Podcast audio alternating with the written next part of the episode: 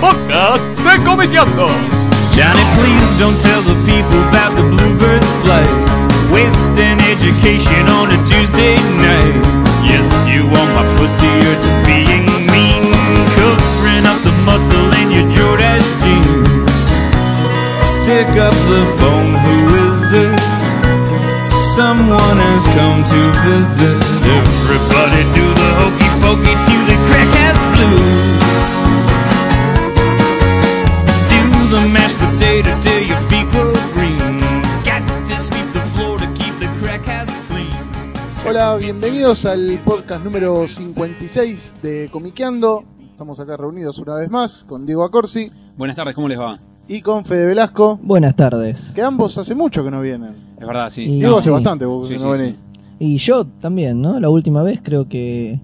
Pasa que en realidad hace mucho que no vengo, pero como se cambiaron unos roles ahí de podcast... Lamentablemente hace... nos vemos seguido, pero... Quedé... No, y además digo que quedé tipo un podcast de diferencia, pero en realidad se grabó...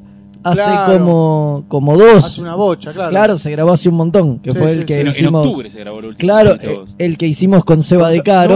No, fue en octubre, pero fue antes de Comicópolis. No, fue en septiembre en realidad. No, fue en septiembre, pero lo subieron después. No, entonces fue a fin de agosto. Claro, ahí está. A fin de agosto. Lo iban a subir en septiembre subieron el de Comicópolis. El de Comicópolis, claro, por eso. Entonces hace agosto, un montón que no vengo. Claro, hubo una alteración cronológica, pero... Se alteró la continuidad. Se alteró, claro, tal cual. Bueno, muy bien. La idea del podcast de hoy es un poco leer algunas frases, algunas declaraciones un poco explosivas, más, menos, pero que consideramos que eran interesantes en términos de cómo distintos autores están viendo el panorama actual del cómic de superhéroes. Y a partir de eso, bueno, discutir si realmente estas declaraciones son así, si son algunas un poco exageradas, si son algunas, digamos, demasiado dañinas. Y todo surgió porque hace poco Alan Moore dio una entrevista de Guardian, una entrevista bastante extensa, donde habló mucho sobre cómo ve él hoy el cómic de superhéroes. Y la frase, vamos a leer varias de las frases, así que... van a tener que tener un poco de paciencia, pero hubo un extracto de esa entrevista que comenzó como a circular mucho, donde él pone: no volví a leer un cómic de superhéroes desde que terminé Watchmen. Odio a los superhéroes, pienso que son abominaciones.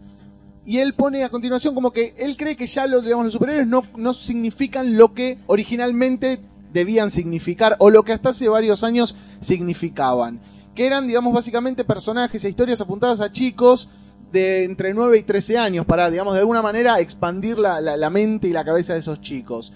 Y él dice en un momento que alguien acuñó el término novela gráfica y que los adultos se engancharon mucho con esa idea, porque era una forma de validar un amor que continuaba por determinados personajes como Green Lantern o Spider-Man, sin, digamos, aparentar ser emocionalmente subnormales. Y Alan Moore dice: este fue un atraso significativo. No creo que el cómic de superhéroes sirva para algo. Es más, creo que es motivo para alarmarse que haya audiencias adultas yendo a ver los Avengers y que se entusiasmen con conceptos y personajes que fueron creados para entretener a chicos de 12 años en los 50. Digamos, sí, bueno. Muchos salieron a decir que era una mirada un poquito reaccionaria. Sí, porque... O sea, se puede tomar un concepto de un chico de 8 años de los 50 y ponerle humor adulto, se le puede dar vueltas para que sea interesante para cualquier público. No, yo no creo que... A mí me parece que Alan Moore está chicaneando, está jugando a decir, queridos, nadie, hagan lo que hagan, nunca van a lograr lo que yo logré. No, es simple, el código, el cómic de superhéroes...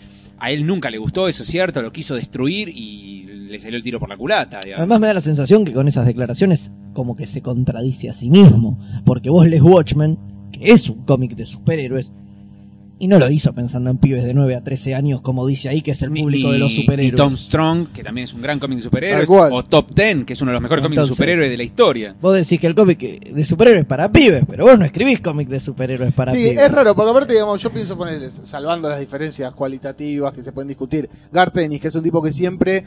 digamos, tiró mucha mierda a lo que era el género de superhéroes. Fue un tipo que no laburó tanto superhéroes, pero Alan Moore sí trabajó más en superhéroes, porque vos decías Tom Strong, después estuvo, ¿cómo se llama el de Image?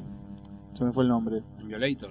No, el Wildcats. No, él habla del Superman. No, Supreme. Bueno, él trabajó mucho, digamos, en Supreme y Sí, bueno, pero ahí trataba al Superman de los 50. Eso puede ser que Supreme puede ser una actualización o una nueva visión de un cómic que se hacía para chicos de 8 años.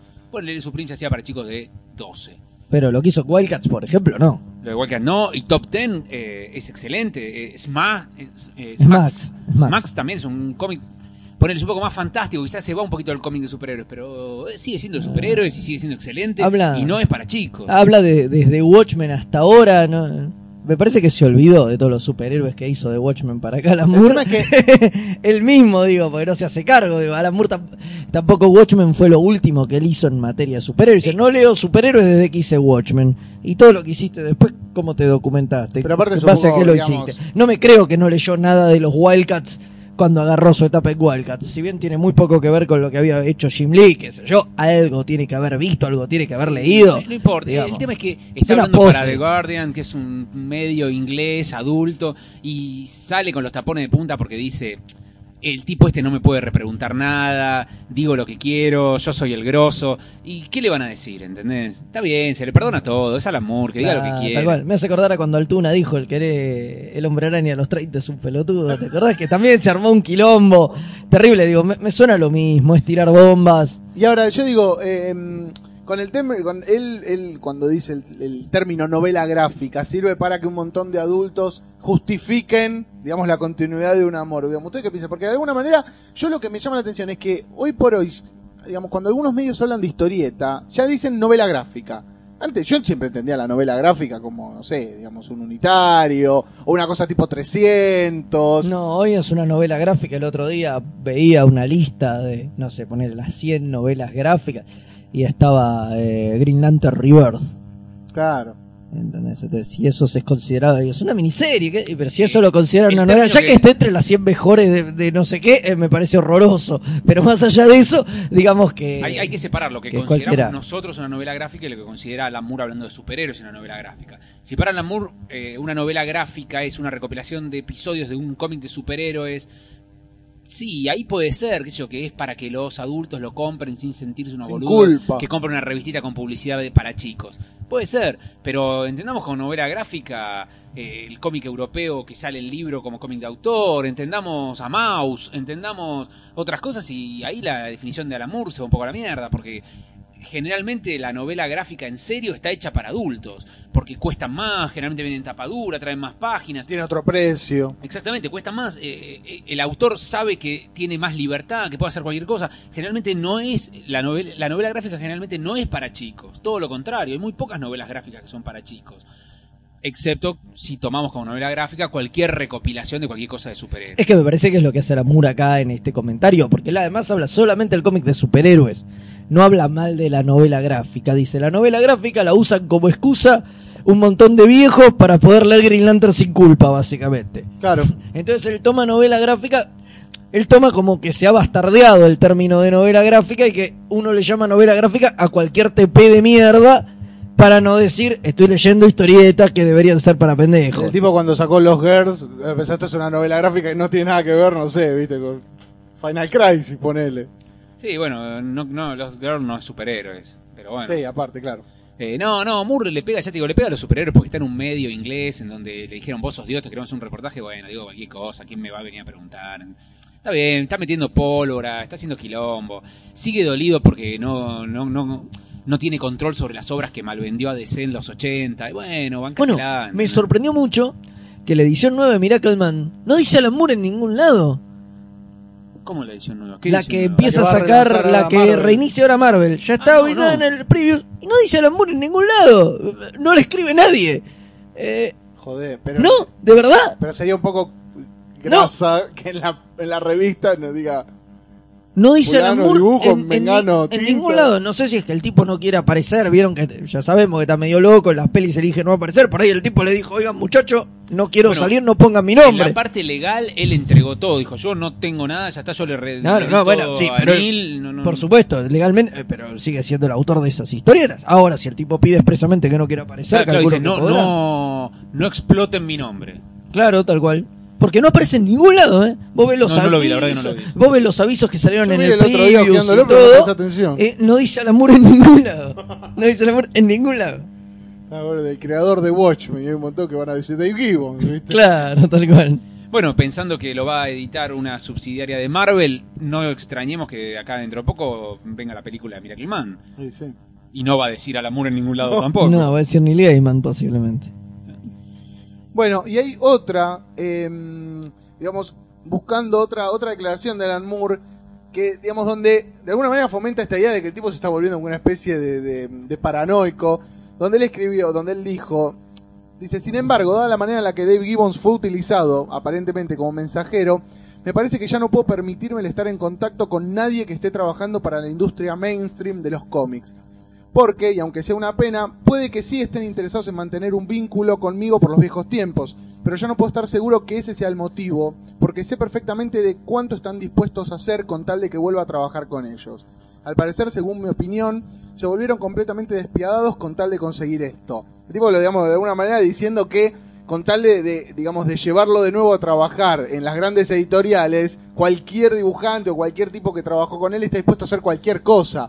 Y él dijo que esto, digamos, le significó a partir, digamos, de charlas con Dave Gibbons y eso, donde él intuía que la verdadera intención no era seguir en contacto, sino de volver a llevarlo a trabajar para decir... Él dijo, no puedo estar en contacto con nadie que haya trabajado con... Se juntaba a tomar el té con Dave Gibbons y Dave le decía... Che, si hubiese continuado Watchmen, ¿qué te parece que hubiera pasado? Y tomaba nota. Claro. Entonces Alan Moore dijo, pará, desconfiemos del amigo que me pregunta cómo continuaría Watchmen, porque después se viene la secuela. Y ahí le agarró la locura.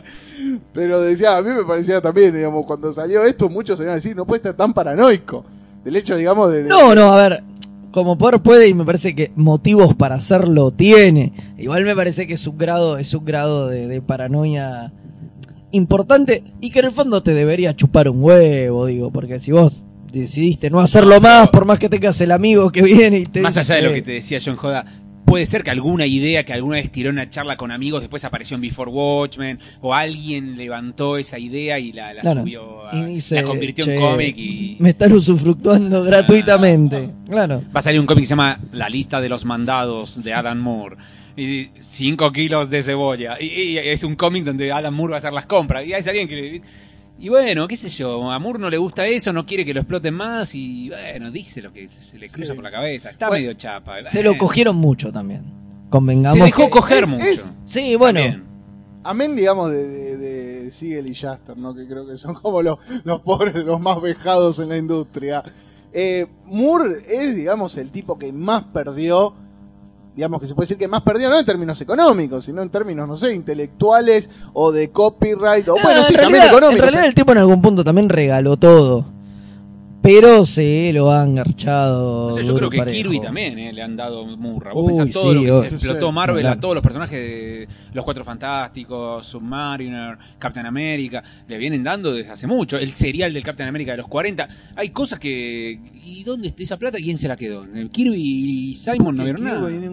Nunca hubo juicio, ni... Con DC incluso...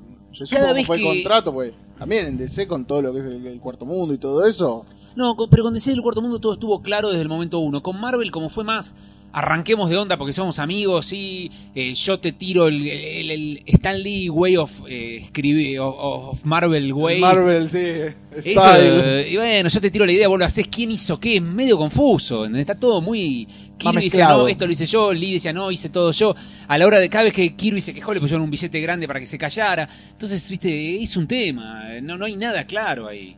Con en DC era más fácil, vos venís, vos creás todo tuyo, pum, te pagamos, siempre estuvo así. Igual me parece que hoy le reconocen a Kirby por lo menos el mérito de haber creado todos esos personajes. Lo que pasa que bueno, ya Kirby se murió, ya está, digo, o sea, qué sé yo. Bueno, y a Rose algo le deben tirar. Y supongo que sí, algún morlaco le deben tirar cada tanto, digo. Me imagino que algún mango por la peli de Avengers, claro, porque ese todo tipo lo de que cosas. La cosa cinematográfica está facturando que da calambre. Por eso, algún manguito debe haber. No debe ser mucho tampoco, pero tampoco debe necesitar mucho. Sí, no. Pero, y hablando sobre esto, sobre el tema de cómo uno tranza o no con DC, con Marvel, hubo uno, digamos, que también medio que se pronunció en contra, que fue Kirkman, el actual, digamos, el cráneo de Walking Dead, que está facturando, digamos, que da calambre, lindo, sí. Dijo en una entrevista: quiero que todos me entiendan, no digo que nadie deba aspirar a escribir para Marvel o DC, Solamente digo que ese no debería ser el pico más alto en la carrera de nadie. Todos los que trabajaron solo para Marvel o DC eventualmente fueron expulsados del negocio. Tiene razón, sí, claro. Y sí, obviamente. Pero igual ya esto es algo. A ver, que... este tipo se hizo millonario haciendo Walking Dead. O sea, no, pero es así. Que... si vos laburás para Marvel y DC, sos un guionista o un dibujante de una compañía. En el momento que vos haces un proyecto, creator owned, sos un artista. Entonces vos tenés que decidir si querés ser un artista y cargarte la responsabilidad de ser el dueño de tus personajes, o si querés jugar con los muñequitos del otro. ¿Ok? Porque vos podés ayudar a escribir buenas ideas de Superman, pero Superman nunca va a ser tuyo. Si vos en cambio te jugás y te vas a un independiente y creás un personaje que así se llame Duperman o lo que fuere, es tuyo. ¿Entendés? Y vos le hacés los destinos y vos lo decís y vos vas a ganar la plata de cada muñequito, de cada merchandising, de lo que sea. A Kirkman le salió, a Eastman Hillar le salió, hay un par que a McFarlane le salió, hay algunos que le sale y otros que no, que tienen que volver a llorar a DC, por favor denme trabajo, como hacía hasta hace poco Jerry Ordway, ¿eh? Claro. Pobrecito, bueno Jerry, toda tu vida estuviste colgándote, dando todo tu talento para mejorar a Superman, pero Superman no era tuyo. Pero digo, papá, esto que vos decís que es cierto, digamos, ¿no? ¿Cuándo se da ese cambio de registro que los tipos empezaron a decir, che, me parece que me están cagando, yo me estoy creando toda galerías de personajes?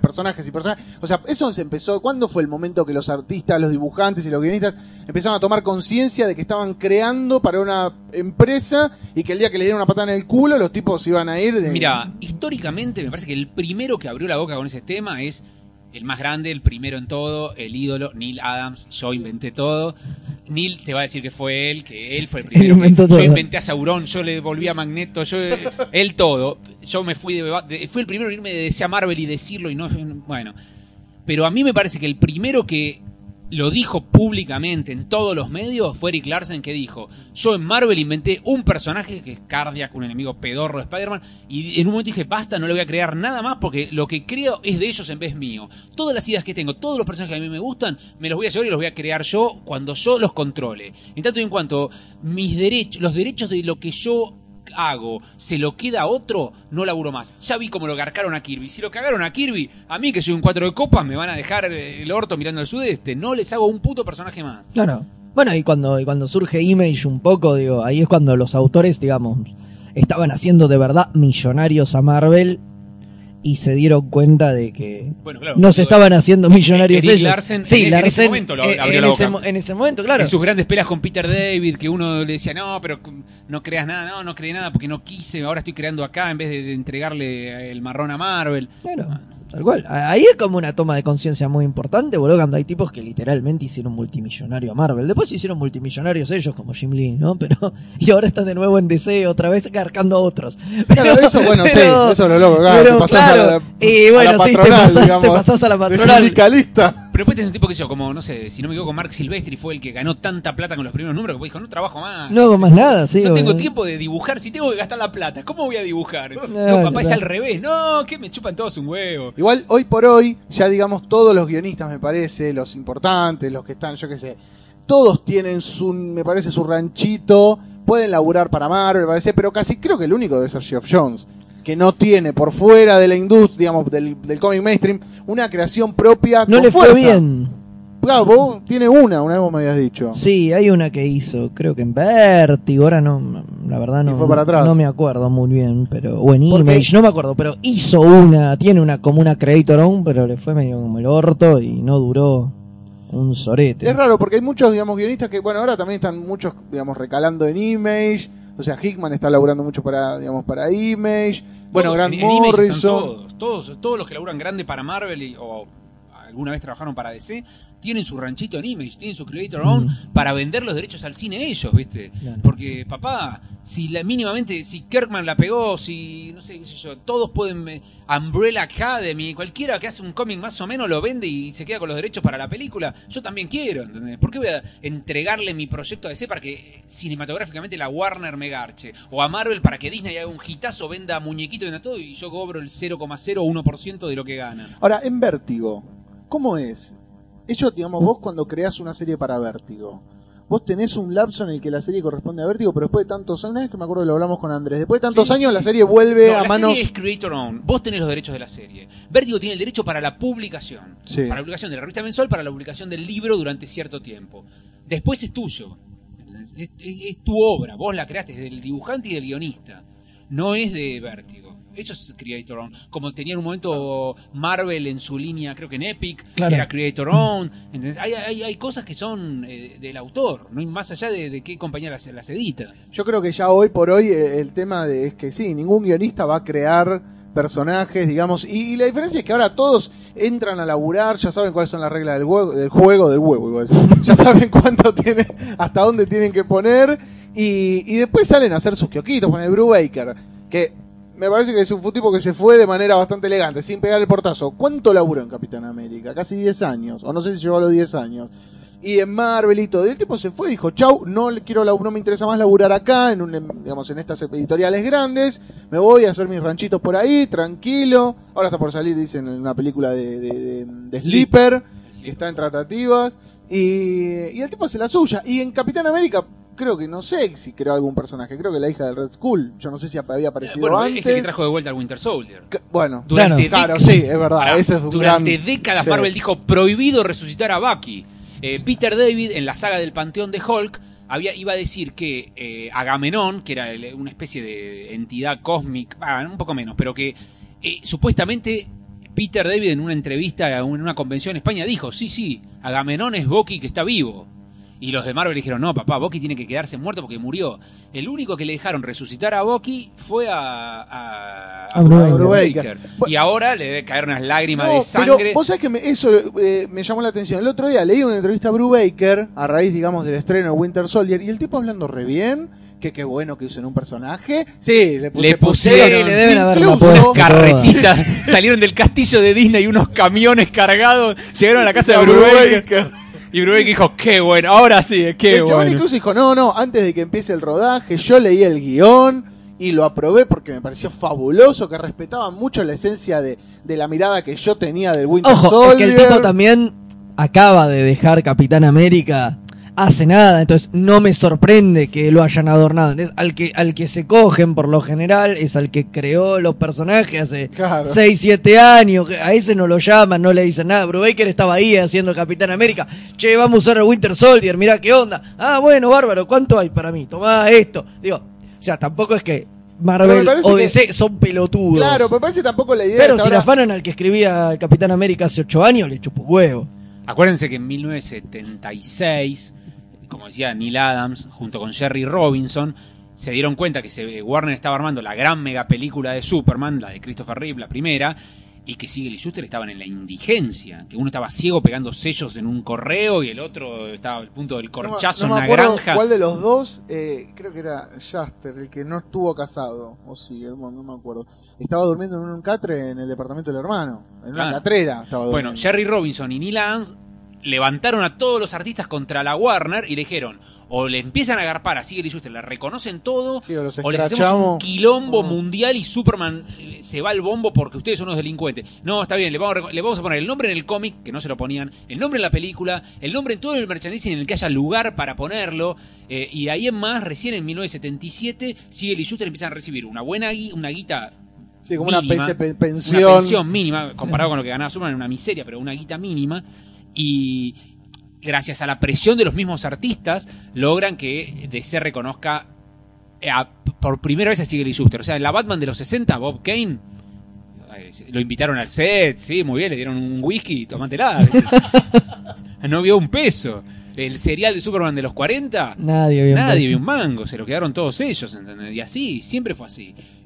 También me parece que ahora, digamos, tanto Marvel y DC, me parece que después de todos estos quilombos que hubo y de cómo muchos artistas, digamos, guionistas, dibujantes están como mucho más belicosos en las quejas, los tipos intentan tener como, digamos, la fiesta en paz con los que laburan. Claro. Digamos, no quieren... No, es el mío. Digamos, no quieren más quilombo, me parece. Sí, fíjate el caso, por ejemplo, en la patética Arrow no dicen nada, pero en Agent of S.H.I.E.L.D. dice creados por Stan Lee y Kirby. ¿Entendés? O sea, le dan crédito a los artistas por primera vez en una serie de televisión. En Arrow Arrow nada, no dicen nada, no dice un personaje, no dice un creador. Está bien, el creador de Green Arrow es alguien perdido de los 40 que no sabe quién es. Sí, obvio. Green Arrow apareció por primera vez en una revista de 1941 en un backup de esas que viste que traían 4 superhéroes, una son 8 páginas de un tarado con un arco verde. Y bueno, nadie sabe quién la escribió, nadie sabe quién la dibujó, ¿entendés? Bueno, pero decía algo, papá, no sé, dale crédito a Mike Grell. Apareció acá, alguno de los que estás choreando, ¿viste? Ponete media pila. No se sabe quién es. Porque momento pone el creado por Kevin Smith, ¿viste? Claro. Bueno, en Smallville no sé si cuando aparecían personajes invitados. En Smallville creo que así el Shuster figuraba. Sí, Siegel y Shuster figuraban, pero es verdad, no sé si figuraban los personajes que aparecían como invitados. No, yo creo que no. Yo creo que no. Los dibujos animados de Bruce Timm de la Liga, muchas veces me parece que aparecen. ¿En los de Bruce Timm? En los de, tipo en la Liga, no sé si en la Superman, pero en la Liga de Justicia yo por lo menos lo tengo más fresco, me parece que muchas veces aparece. Cuando no pongo la mano en el fuego, ¿no? Pero tengo idea de haber visto cuando aparecen algunos personajes puntuales. Imagínate que después viene títulos del final. Justice League Unlimited, donde hay 80 personajes, claro, no te van a poner todos los personajes. ¿Quién los creó? Pero alguna vez vi. Creo que en Batman de Brave and the Bold dice a quién creó cada uno. Ahí sí creo que está.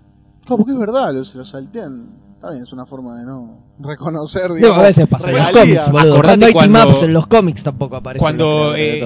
Cuando el dibujo animado de Super Friends es Challenge de Super Friends y dicen, che, tengo que poner un negro. Bueno, Relámpago Negro. No, pará. Black Lightning tiene un contrato firmado Tony, Isabela y no me acuerdo quién más, que ellos son los dueños del personaje. Le tenemos que pagar. Bueno, no, Volcán Negro. Che, pongamos a... No, pará. Tornado Rojo, no, porque... No, pongamos un japonés. Y así no los reconocieron y le modificaron el personaje para hacer lo que querían sin pagar, ¿entendés? O sea, siempre encuentran una vuelta para cagar. O sea, cuando la familia de Siegel y Shuster empezaron a hacer quilombo por Superman y después pasaron a hacer quilombo por Superboy desapareció.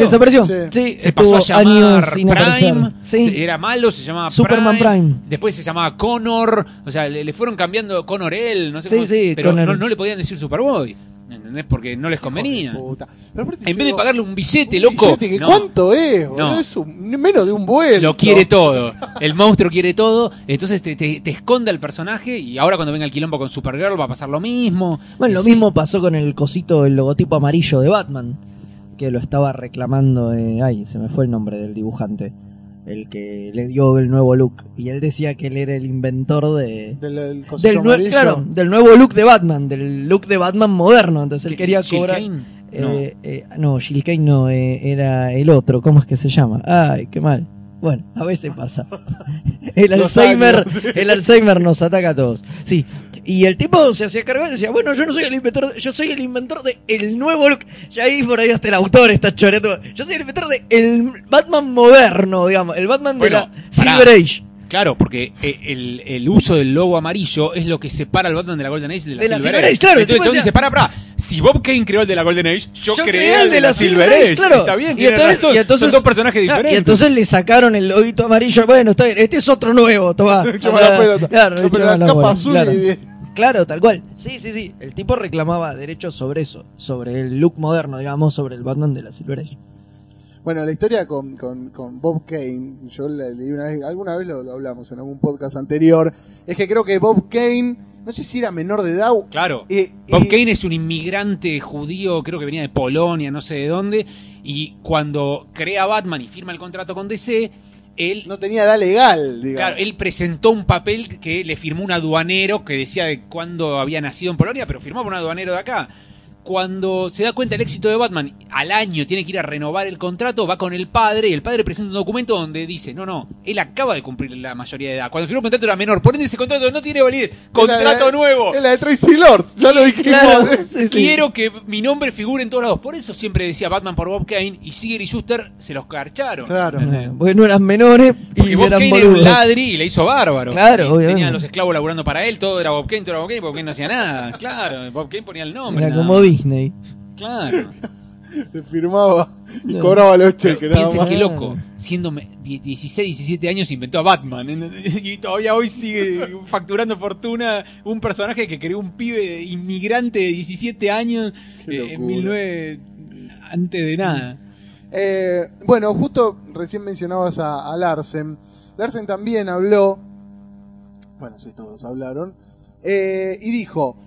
En un momento donde se hablaba mucho del tema de los dibujantes empezando a escribir, y él dijo, más que dibujantes dedicados a escribir, no significa que sea el fin de los cómics, como no lo significó tampoco cuando Kirby y Ditko comenzaron a hacer sus propios guiones.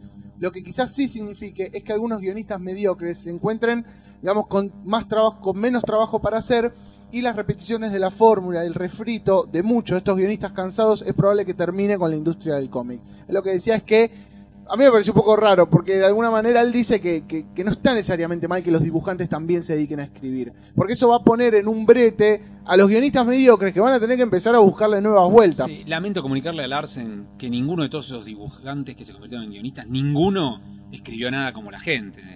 El único que era un dibujante bastante malo y se convirtió en un guionista excelente es Bill Willingham, que empezó como dibujante de cuarta, así del montón, y hoy me parece que es un guionista Bendis. De carajo. Bendis también. Bendis, bueno, vos ves las primeras obras de Bendis y el dibujo y decís, hijo de puta, Tony menos Daniel. Mal que te dedicaste a escribir. Tony Daniel no está escribiendo. No, bueno, sí. Pero como guionista, dejate de joder. Bueno, boludo, ahora escribe Andy Kubert, dejate de joder. La nueva, sí. La del hijo de Batman, la escribe Andy Kubert. La dibuja también, lo cual no, es Andy Kubert. Nunca, ¿cuántos años viene? O sea, bueno, en cualquier momento empieza a escribir... Bueno, Romita Jr. no sé qué tanto infiere en el guión de Kikas. No creo, yo creo que nada. No le da una onda a lo que escribe Miller, digamos. Pero lo mismo que Larsen como artista integral es bueno, pero cuando tuvo que ser guionista solo, no hizo grandes cosas. También corre con una limitación que se pone él, que es no creo nada nuevo. Entonces, claro, si vos como guionista te pones la traba de no creo nada nuevo, bueno, ya empezamos mal, ¿entendés? Porque... bueno, juego solamente con los muñequitos que me prestan, pero yo no pongo nada. Y bueno, no vas a ser nunca un Kirby, no vas a ser nunca un Alan Moore, ¿entendés?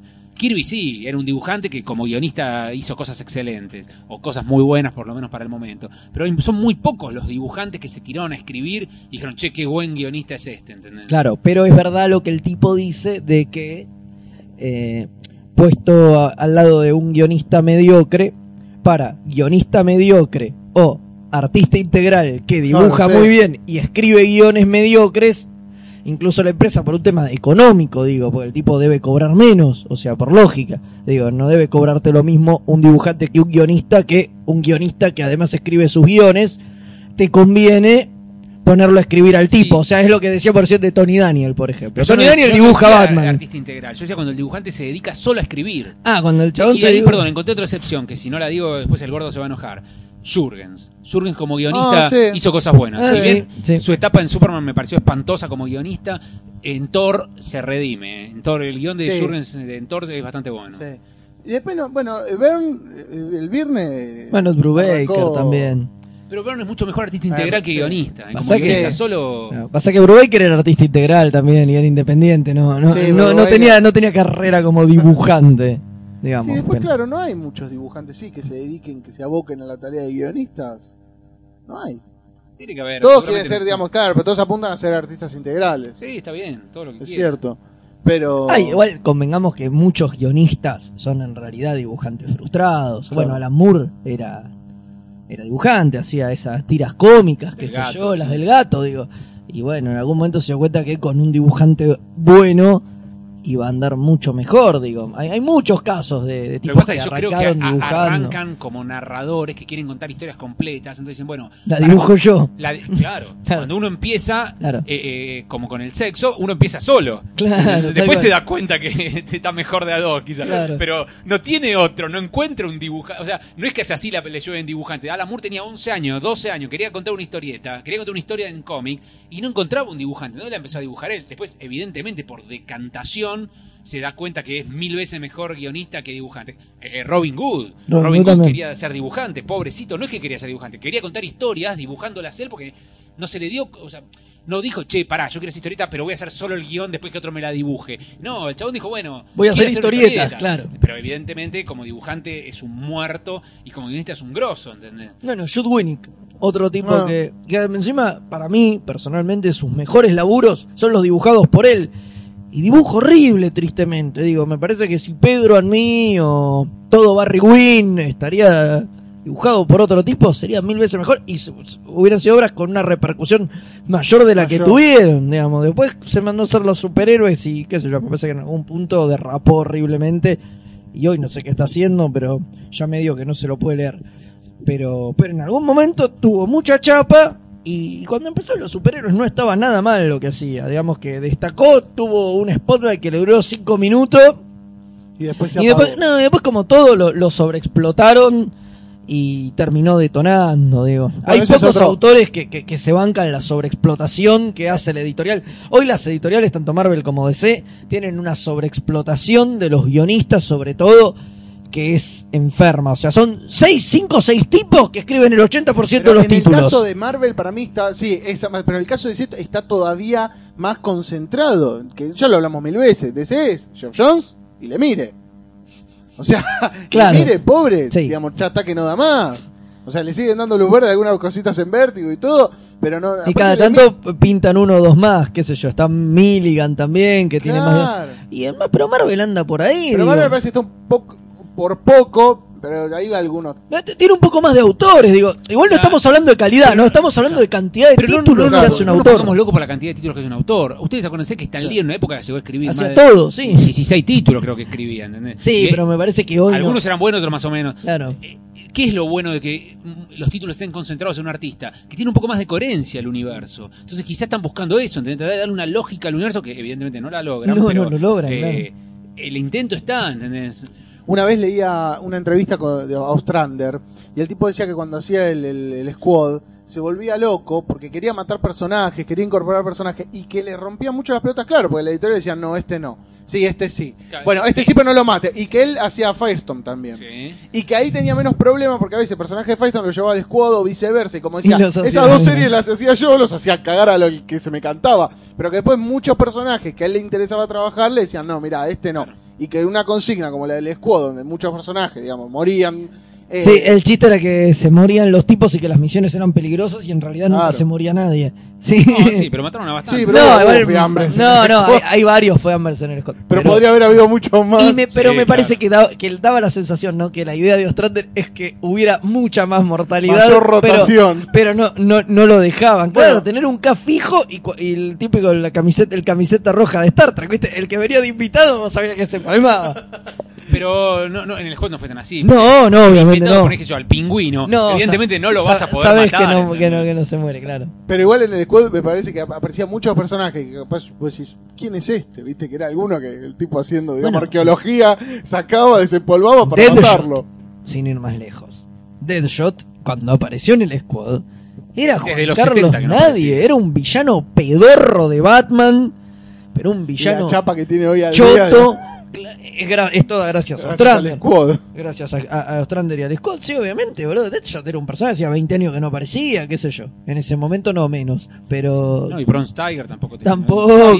La gran mayoría de lo hizo de verdad arqueología, de agarrar, no sé, el juju y empezó a pasar, che, ¿este quién es? Vamos con este. Y este Hangman, ¿lo puedo matar? Sí, matalo. Y desde acá le pedimos de nuevo, si nos está escuchando alguien en DC, que reediten el Squad, sí, que le hagan algo, pues sacaron un TP y lo dejaron con colgado. Alguna rosca deben haber llegado. Ahora empiezan a reeditar también de Ostrander el Martian Manhunter.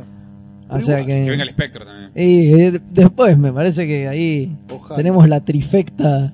Bueno, justo que mencionaba Diego a Bill Willingham, el guionista de Fables, él dijo en una entrevista, dijo, estamos justo atravesando la decadencia de la era de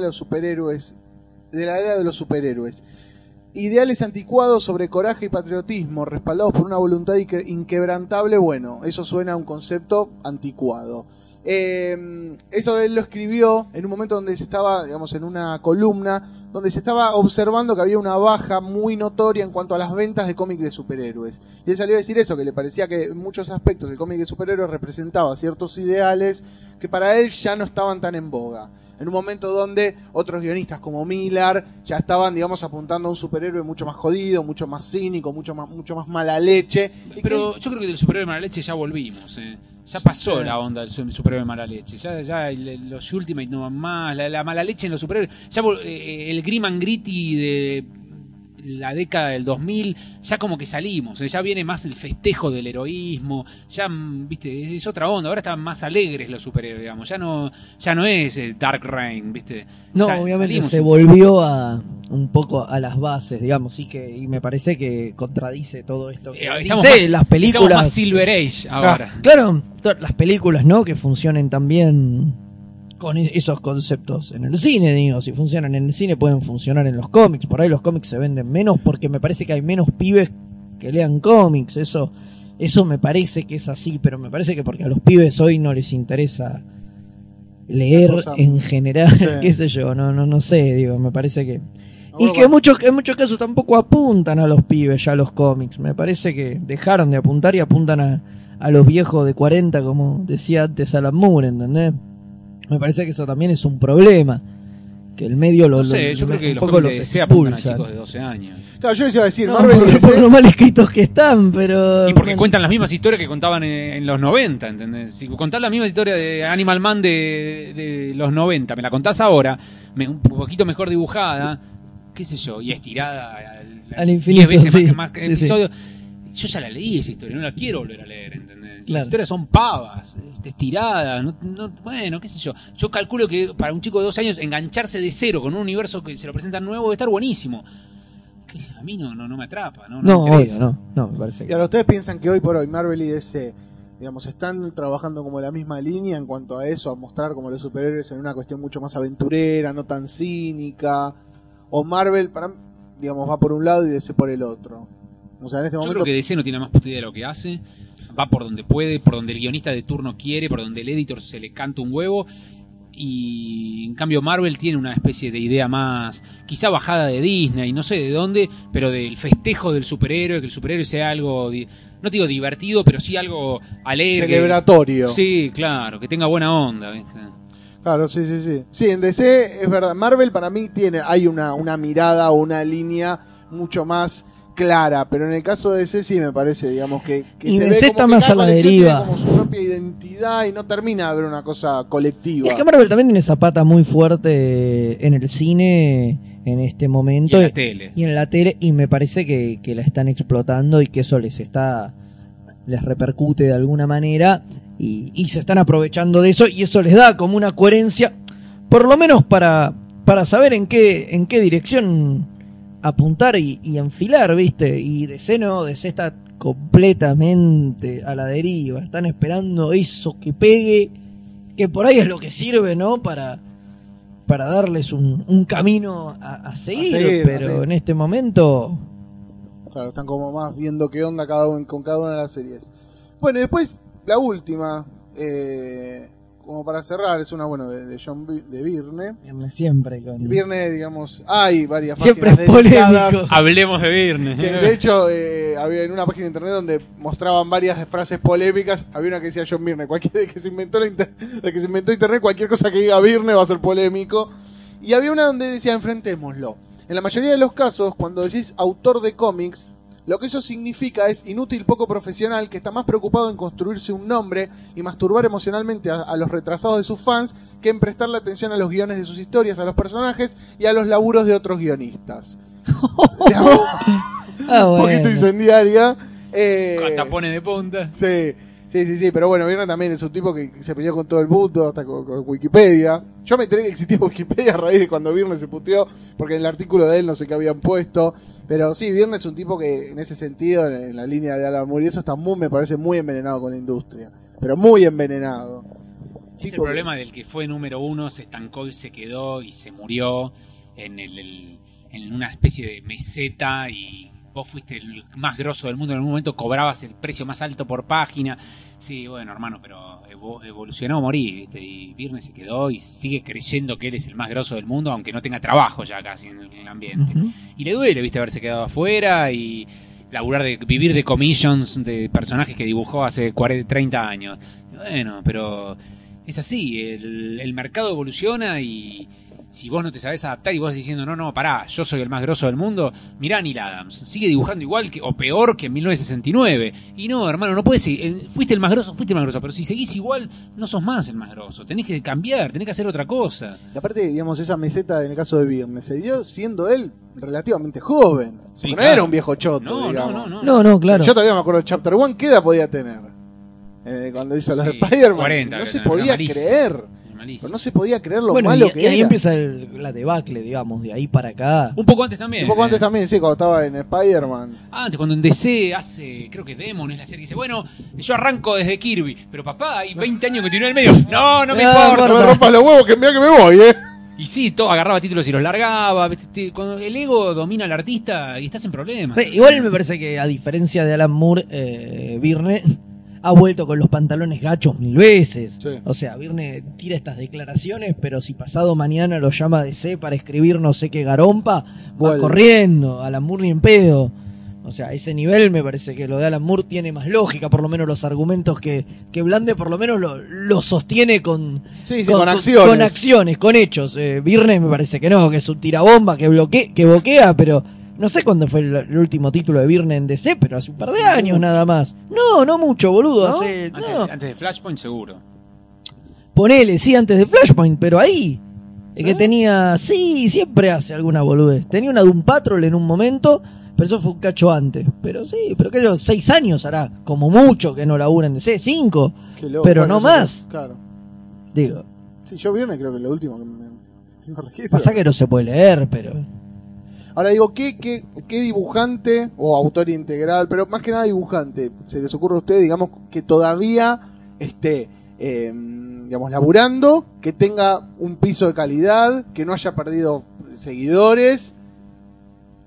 O sea, que, digamos, de los últimos 15, 20 años, Jim Lee, ponele, es un tipo que sigue laburando. Te puede gustar más o menos, pero digo, tipos que sigan laburando, que no hayan atravesado una meseta y se hayan hundido. No, Jim Lee Romita Jr. sigue mínimamente, pero sigue actualizando su estilo. Claro. Si vos miras el Romita Jr. de X-Men 190, ponele, la época de Claremont, y vos ves el Romita Jr. de ahora, hay una evolución magnífica del tipo, ¿entendés? Y es un tipo que labura siempre. Sí, no para de laburar todos los meses claro. Te entrega, y es un grosso. Claro, sí.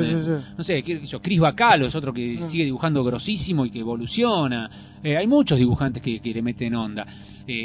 George Pérez está medio haciendo lo mismo, pero logra de alguna manera seguir atrayendo al público, ya no como antes, pero Pérez no se subió al carro a decir mi estilo es tan grosso que no tengo que cambiar nunca. Pérez trata de alguna manera, algunas cosas. Bueno, se ha modernizado, el tipo es humilde y sabe que si bien es un grosso, tiene que seguir moviéndose porque el mercado se mueve y todo se mueve, ¿entendés? Que si se estanca en su estilo se ahoga. Pero bueno, hay otros que no se dan cuenta de eso. Life no se da cuenta, sigue creyendo que hace a Cable y X-Force y es un monstruo. Bueno, bueno, ya está, no la vamos a mencionar, pero hubo quilombo, digamos, buscando declaraciones y eso. Bueno, mundo aparte es Twitter, ¿no? Donde un montón de historietistas escriben lo primero que se cruza por la cabeza. El Eiffel puso el otro día que un ejemplo, digamos, de lo grosso que era Deadpool era que le seguían poniendo al personaje en manos de artistas de mierda y que el personaje seguía siendo exitoso. Y Axel Alonso salió al cruce a decirlo en Twitter, che, bájate un cachito porque hay tipos que están laburando. Después salió a pedir disculpas y hubo uno que le dijo, sí, vos sos un grosso. A mí lo que me falta todavía es aprender a entintar mientras manejo. ¿Lo vieron ese video? Manejando, entintando un hack and dove. Pero el problema que tiene el Eiffel me parece que justamente es el creer que Deadpool, por ejemplo, es grosso porque lo creó él. O sea, que me parece que Deadpool se hizo grosso con todos los autores que vinieron después. Y vos ves después. El Deadpool original y es una poronga, ¿entendés? Claro, tal cual. Digo, es muy loco que el chabón tenga ese... distorsión de la realidad, ¿no? Esto es grosso porque lo hice yo, papá. Nada. Bueno, muy bien. Bueno, con esto damos cierre al primer bloque. Vamos a un tema y después volvemos para las recomendaciones.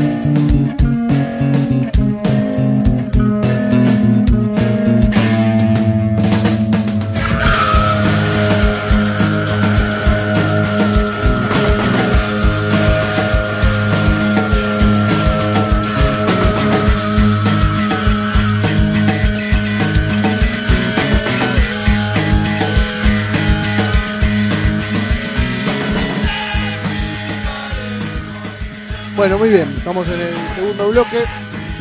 Guarda el vaso. No, no hay problema. Está controlado.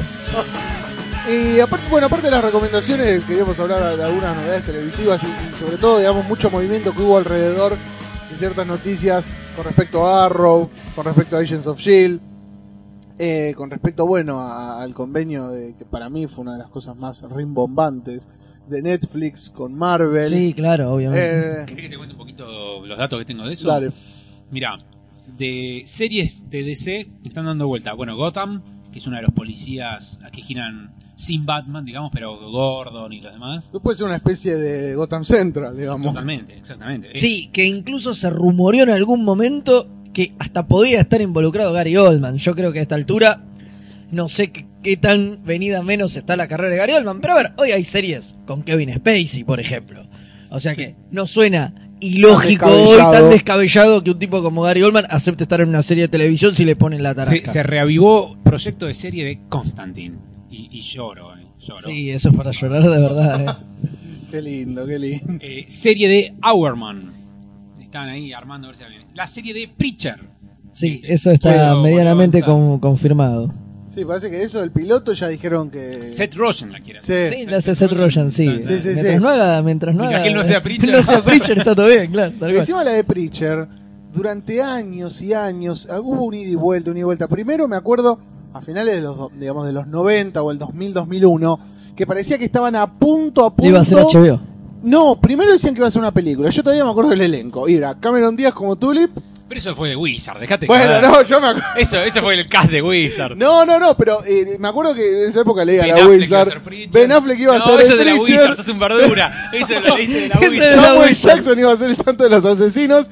Y Robert Carlyle, el de Trainspotting, el que hacía Begbie, iba a ser de Cassidy. Y jodieron con ese elenco, y después sí, empezó a correr el rumor años después de la serie HBO. Que para mí, digamos, era como la mejor forma de adaptarlo. Que creo que decían que Robert Rodríguez iba a dirigir el piloto. Y también después quedó ahí en el aire. Y otra, bueno, gracias a sus apariciones ahora que funcionó muy bien en Arrow, parece que viene serie de Flash, de Barry Allen. Aparentemente. Sí, eso escuché. Que aparentemente el capítulo doble que hicieron, que tiene que estar por emitirse. Que es un nuevo paso para tratar de unir las series de televisión con las películas, porque también hay un proyecto de una serie que se llama Amazon, que es una especie de Smallville pero de Wonder Woman. Entonces con Amazon, con Arrow, con Flash y sumado al proyecto que se llama Superman y Batman, que sería la nueva de Superman, todo daría a llevarlo en algún momento hacia la Liga, que es el gran proyecto. Claro, el tema es si realmente... Pues yo en algunos lugares leí al revés, que ya habían salido a decir que no, que por un lado iba la tele y por otro el cine, pero es raro, yo qué sé, para mí tiene más sentido que integren todo, pues si no, ¿cuál es la lógica? Vos pensás que Marvel ahora hasta los dibujitos animados tienen relación con la continuidad del cine. Cerraron Avengers World Greatest Heroes y se empezaron a sacar Avengers Assemble para que sean los mismos, igual cast. Claro. Es muy loco eso. Sí, igual es una mierda eso, ¿no? Porque lo hablábamos la otra vez, que cerraron una buena serie para poner una serie de mierda. Sí, pero mira qué loco. Cuando en la serie Avengers Assemble recuerdan y hacen un flashback. Sí. El flashback lo hacen con el estilo de World Greatest Heroes. Como diciéndote, esta serie está en continuidad, pero viene un poquito antes. Muy bien, me gustó eso. Y lo que hay en la serie de dibujos animados es una cosa que también está en el tráiler de Winter Soldier, que es Falcon, que probablemente entre ahora en Avengers 2, ¿entendés? Claro. Le dan chapa ahora en Capitán América 2, Winter Soldier, y ahí sale a Avengers 2. Qué locura. Lo mismo como en la época de Brubaker, acompaña a Capitán América Black Widow. Bueno. Porque como no le pueden dar película propia, la meten de segundona en Capitán América y le dan chapa para Avengers 2 también. Qué increíble. Y sí, van de a poco, digamos, como armando todo, pero en el sentido de Marvel, digamos, me parece que está como mucho más... está más armado, hay una idea como de una mayor cohesión en ese universo. Sí, después está el proyecto de Defenders que... Sí, para el proyecto de Defenders es el de Netflix, que arrancaría con una serie de Daredevil, una serie que se llama AKA Jessica Jones, porque no le pueden... Bueno, sí, porque es alias, no le pueden poner alias, porque alias ya está quemado. Una serie de Iron Fist y una serie de Luke Cage, que terminaría llevando todas las series, creo que serían de 12 episodios, o no sé si... Sí, de 13. Igual de 13, que una serie que se llamaría Defenders. Como idea es fabulosa. Digamos, lo ideal sería que todas las series... Pero perdóname, ¿no? Para mí Defenders, Doctor Strange, Silver Surfer, Hulk... Sí, no, claro. Valkyria... Sí, sí, estos son otros personajes, digo... ¿Qué Defenders son? ¿Qué de estos son los defensores del barrio? Claro. Los Urban los Warriors son... Defenders of the esquina son estos. Claro. Se ve que es el título que les quedaba colgado. Che, ¿qué grupo podemos...? Y Defender no lo está usando nadie, bueno. Los matones del barrio no quedaba bien. Entonces dijeron, bueno, hagamos... Boys in the Hood, ¿eh? Claro. Igual que no te extrañe que sí, esperemos salir que... historieta que llame The Defenders con ese y, cast. Es que sí, es que no me sorprendería que te lleven a los Defenders a ese cast, a un grupo urbano con esos personajes. Ser. En mayo del año que viene, Amazing Spider-Man 2 con Jimmy Fox como Electro. Esa puede estar linda. Sí. Y en agosto seguimos el building up y se viene Guardian of the Galaxy con el Collector, sí, con Thanos, sí, con la gema del infinito, y se viene el cebamiento infinito. Porque ya, viste, después de la colita de Thor 2, que... ¡Qué cebado! Que... Se viene deja caliente eso. Bueno, dicen que Avengers 3 es la guerra del infinito. Avengers 3 para mí es el Collector y Thanos cagándose a ganchos por la gema del infinito. Exacto. Y los Avengers en el medio como pelotitas. Es un poco lo que es un poco el rumor que se corre. Que si en Avengers 2 o en algún lado no empiezan a meter héroes con más poder, para Avengers 3 Thanos se los come crudos. No hay un Avenger, digamos, espacial, no hay un Avenger galáctico. O sea, Hulk, Capitán América son poderosos, pero en el espacio están muertos. Hawkeye, la viuda, no pueden ni... Lo saludan desde abajo. ¡Chao! ¡Chao, muchachos! Se quedan en la nave limpiando, no pueden hacer nada. Thor y Iron Man, bueno, poner que se la banquen a niveles cósmicos, pero... Ahí, vamos, ya. Que Coulson se saque la máscara y sea la Visión, algo, ¿viste? Méteme a... No sé, igual, a una Capitana Marvel o un Capitán Marvel. Méteme algún personaje con onda, porque así digo, no llegamos a nada. No, Thanos se los come... Se los come igual grudo, Thanos. O sea, ¿se sabe ya si Thanos va a ser el villano en Guardianes de la Galaxia? ¿O lo van a dejar? No, para mí. En Guardianes de la Galaxia lo van a hacer una especie más de presentación del personaje. Probablemente también se enfrente con el Collector. Hace una gema del infinito de por medio, pero no va a ser... Thanos omnipotente. No, Thanos es el villano de Avengers 3. Claro. Ya te la firmo acá. Thanos es el villano de Avengers 3. Pero lo ponen mucho en Guardians of the Galaxy. Para mí va a ser un... Va a tener un... Va a tener presencia, pero no va a ser el villano de derrotar. No, porque incluso aparte también, como van presentando a los héroes en Avengers 1, Loki ya tenía una historia previa, digamos. Sí, apareció en Thor. Claro, pero digo, claro, al villano también lo tienen que ir construyendo. No solo a los héroes, sino también al villano. Claro, para cuando llegue el momento de enfrentarlo, diga, con este tipo. Pero bueno, tenés toda la fase 3 todavía, así que... Fase 3, arranca igual con Ant-Man. Y hay que ver. Igual la fase 2 es cortita al final, porque si la comparás con la fase 1, hasta llegar a Avenger, fueron una bocha de películas. Sí. Fueron como 5, si no me equivoco. Sí, las 2 Iron Man, Thor, Capitán América, se supone que la Hulk de Edward Norton. Sí. ¿Y alguna más? No, esas. No. Pero bueno. Sí, bueno, pero fueron varios 6 años. Y por el lado de Fox tenemos X-Men Days of the Future. Que genera, Days of the Future Past. Genera un cebamiento. Que está muy buena, el trailer es excelente. La idea traiciona mínimamente lo de Claremont, porque la que viaja al pasado no es Kitty, o sea, no es Kate Pryde, claramente Kitty, sino es un Logan viejo que se mete dentro del cuerpo del Logan joven. O sea, medio bizarro, pero ahí juntan la continuidad de X-Men 1, 2 y 3 con la de X-Men First Class. Singer dijo que esto se llama entrecuela, que eso es... La secuela de First Class, pero la precuela de las X-Men. Inventaron un término, un término nuevo con el que van a empezar a chorear ahora todo. Tiene mucha fe porque dice que es la segunda película más cara en la historia de Fox después de Avatar. Que es la segunda. Como en los cómics, o sea, se hizo, qué sé yo, la miniserie de Hit Girl. Es una entrecuela.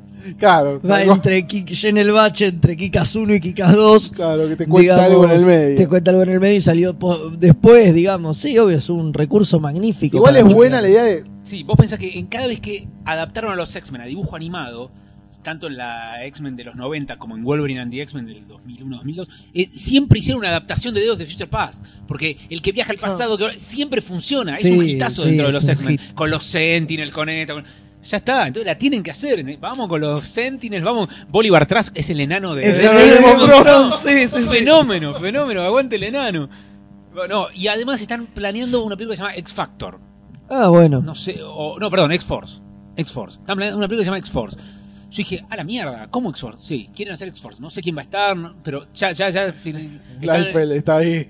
pululando ya. Sí, sí. Sirviendo café. Pero... acercando ideas. Sí. Mirá, fíjate este Deadpool, mirá, el que vende tanto, ¿quién lo hizo, eh? No me dejen afuera. Y Cable fue un pilar de los 90.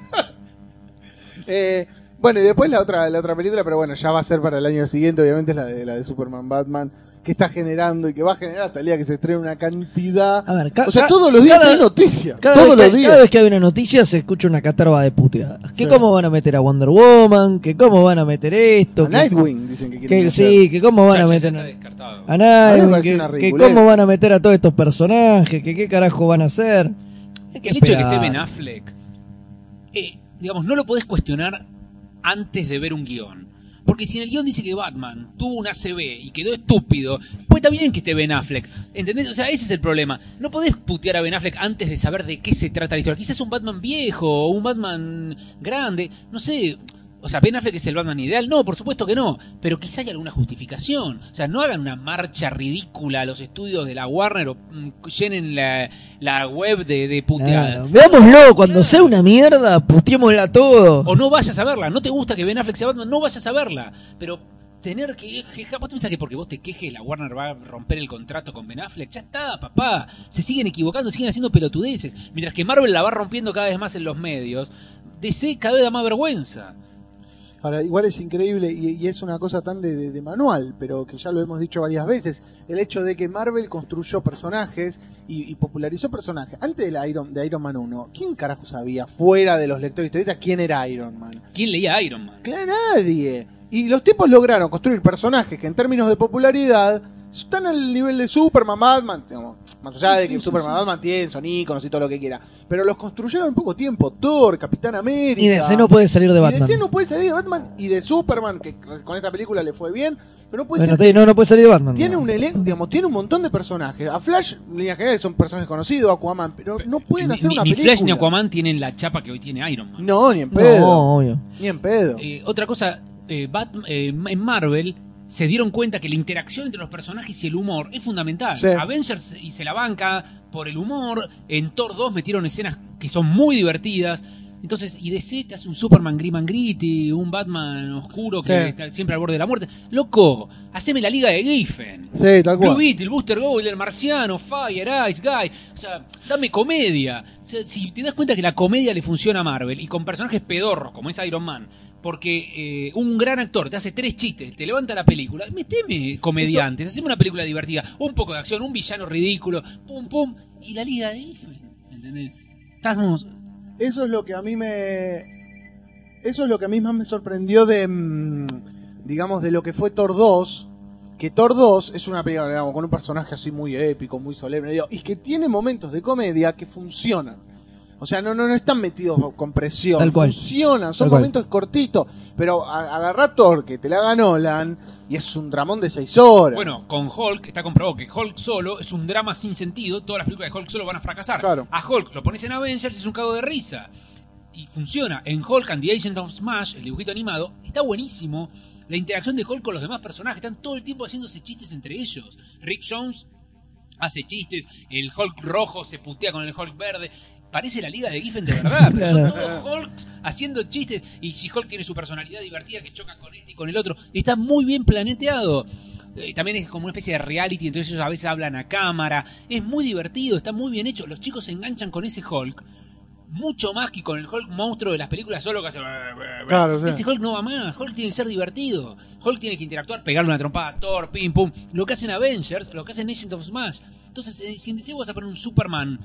heroico, Zeus, Apolo del Panteón, claro, está solo. Pero DC es solemne, es que DC es la solemnidad que tiene DC, digo, qué sé yo, me parece que viene por ese lado. No creo que se jueguen a hacer algo más en joda, digo, ¿por qué no? Bueno, por ejemplo, lo que están haciendo en Arrow en la tele es muy claro, digo, hay que ver cómo meten a Flash, porque es como el primero que tiene superpoderes, pero están planteando como un universo dentro de los que hiperrealista, digamos, o sea...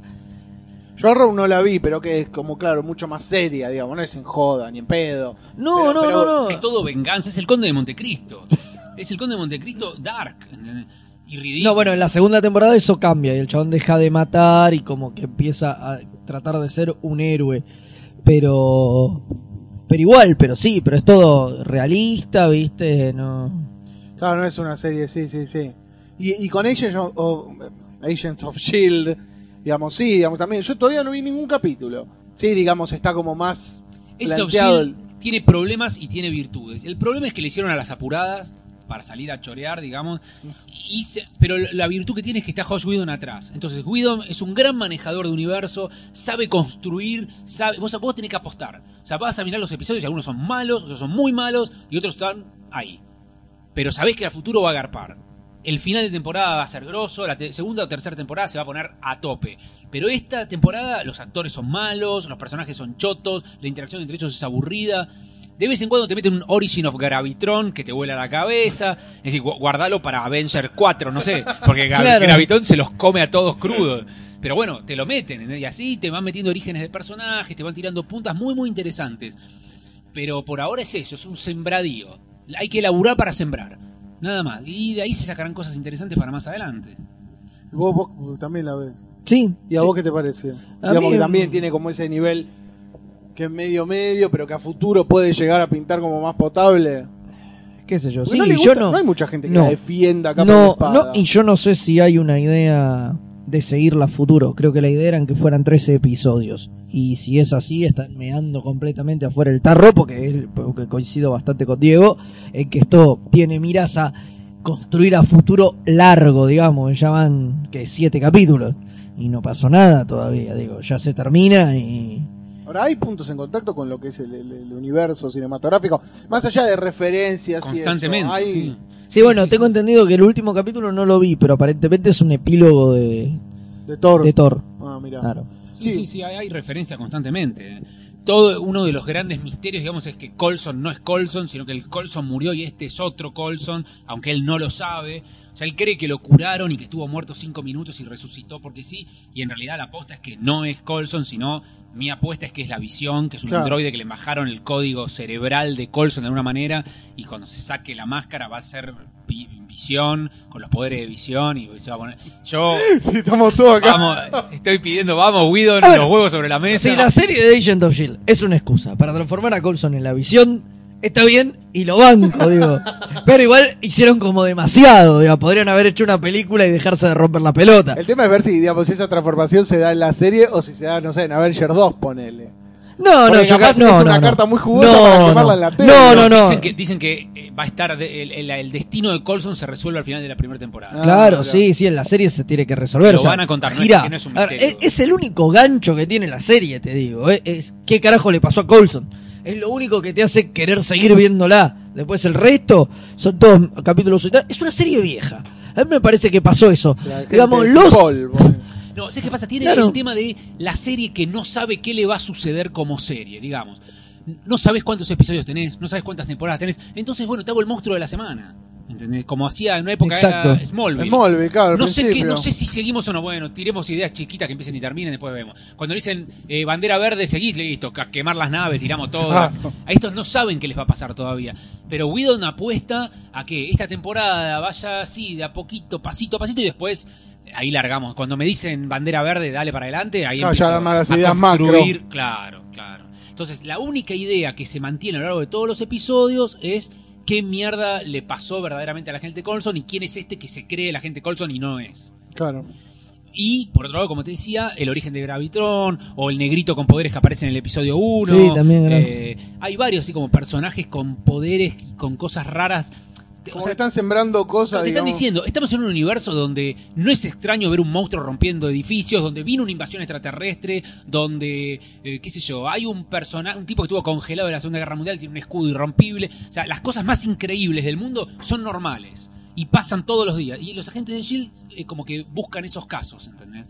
Están inmersos en esa búsqueda de...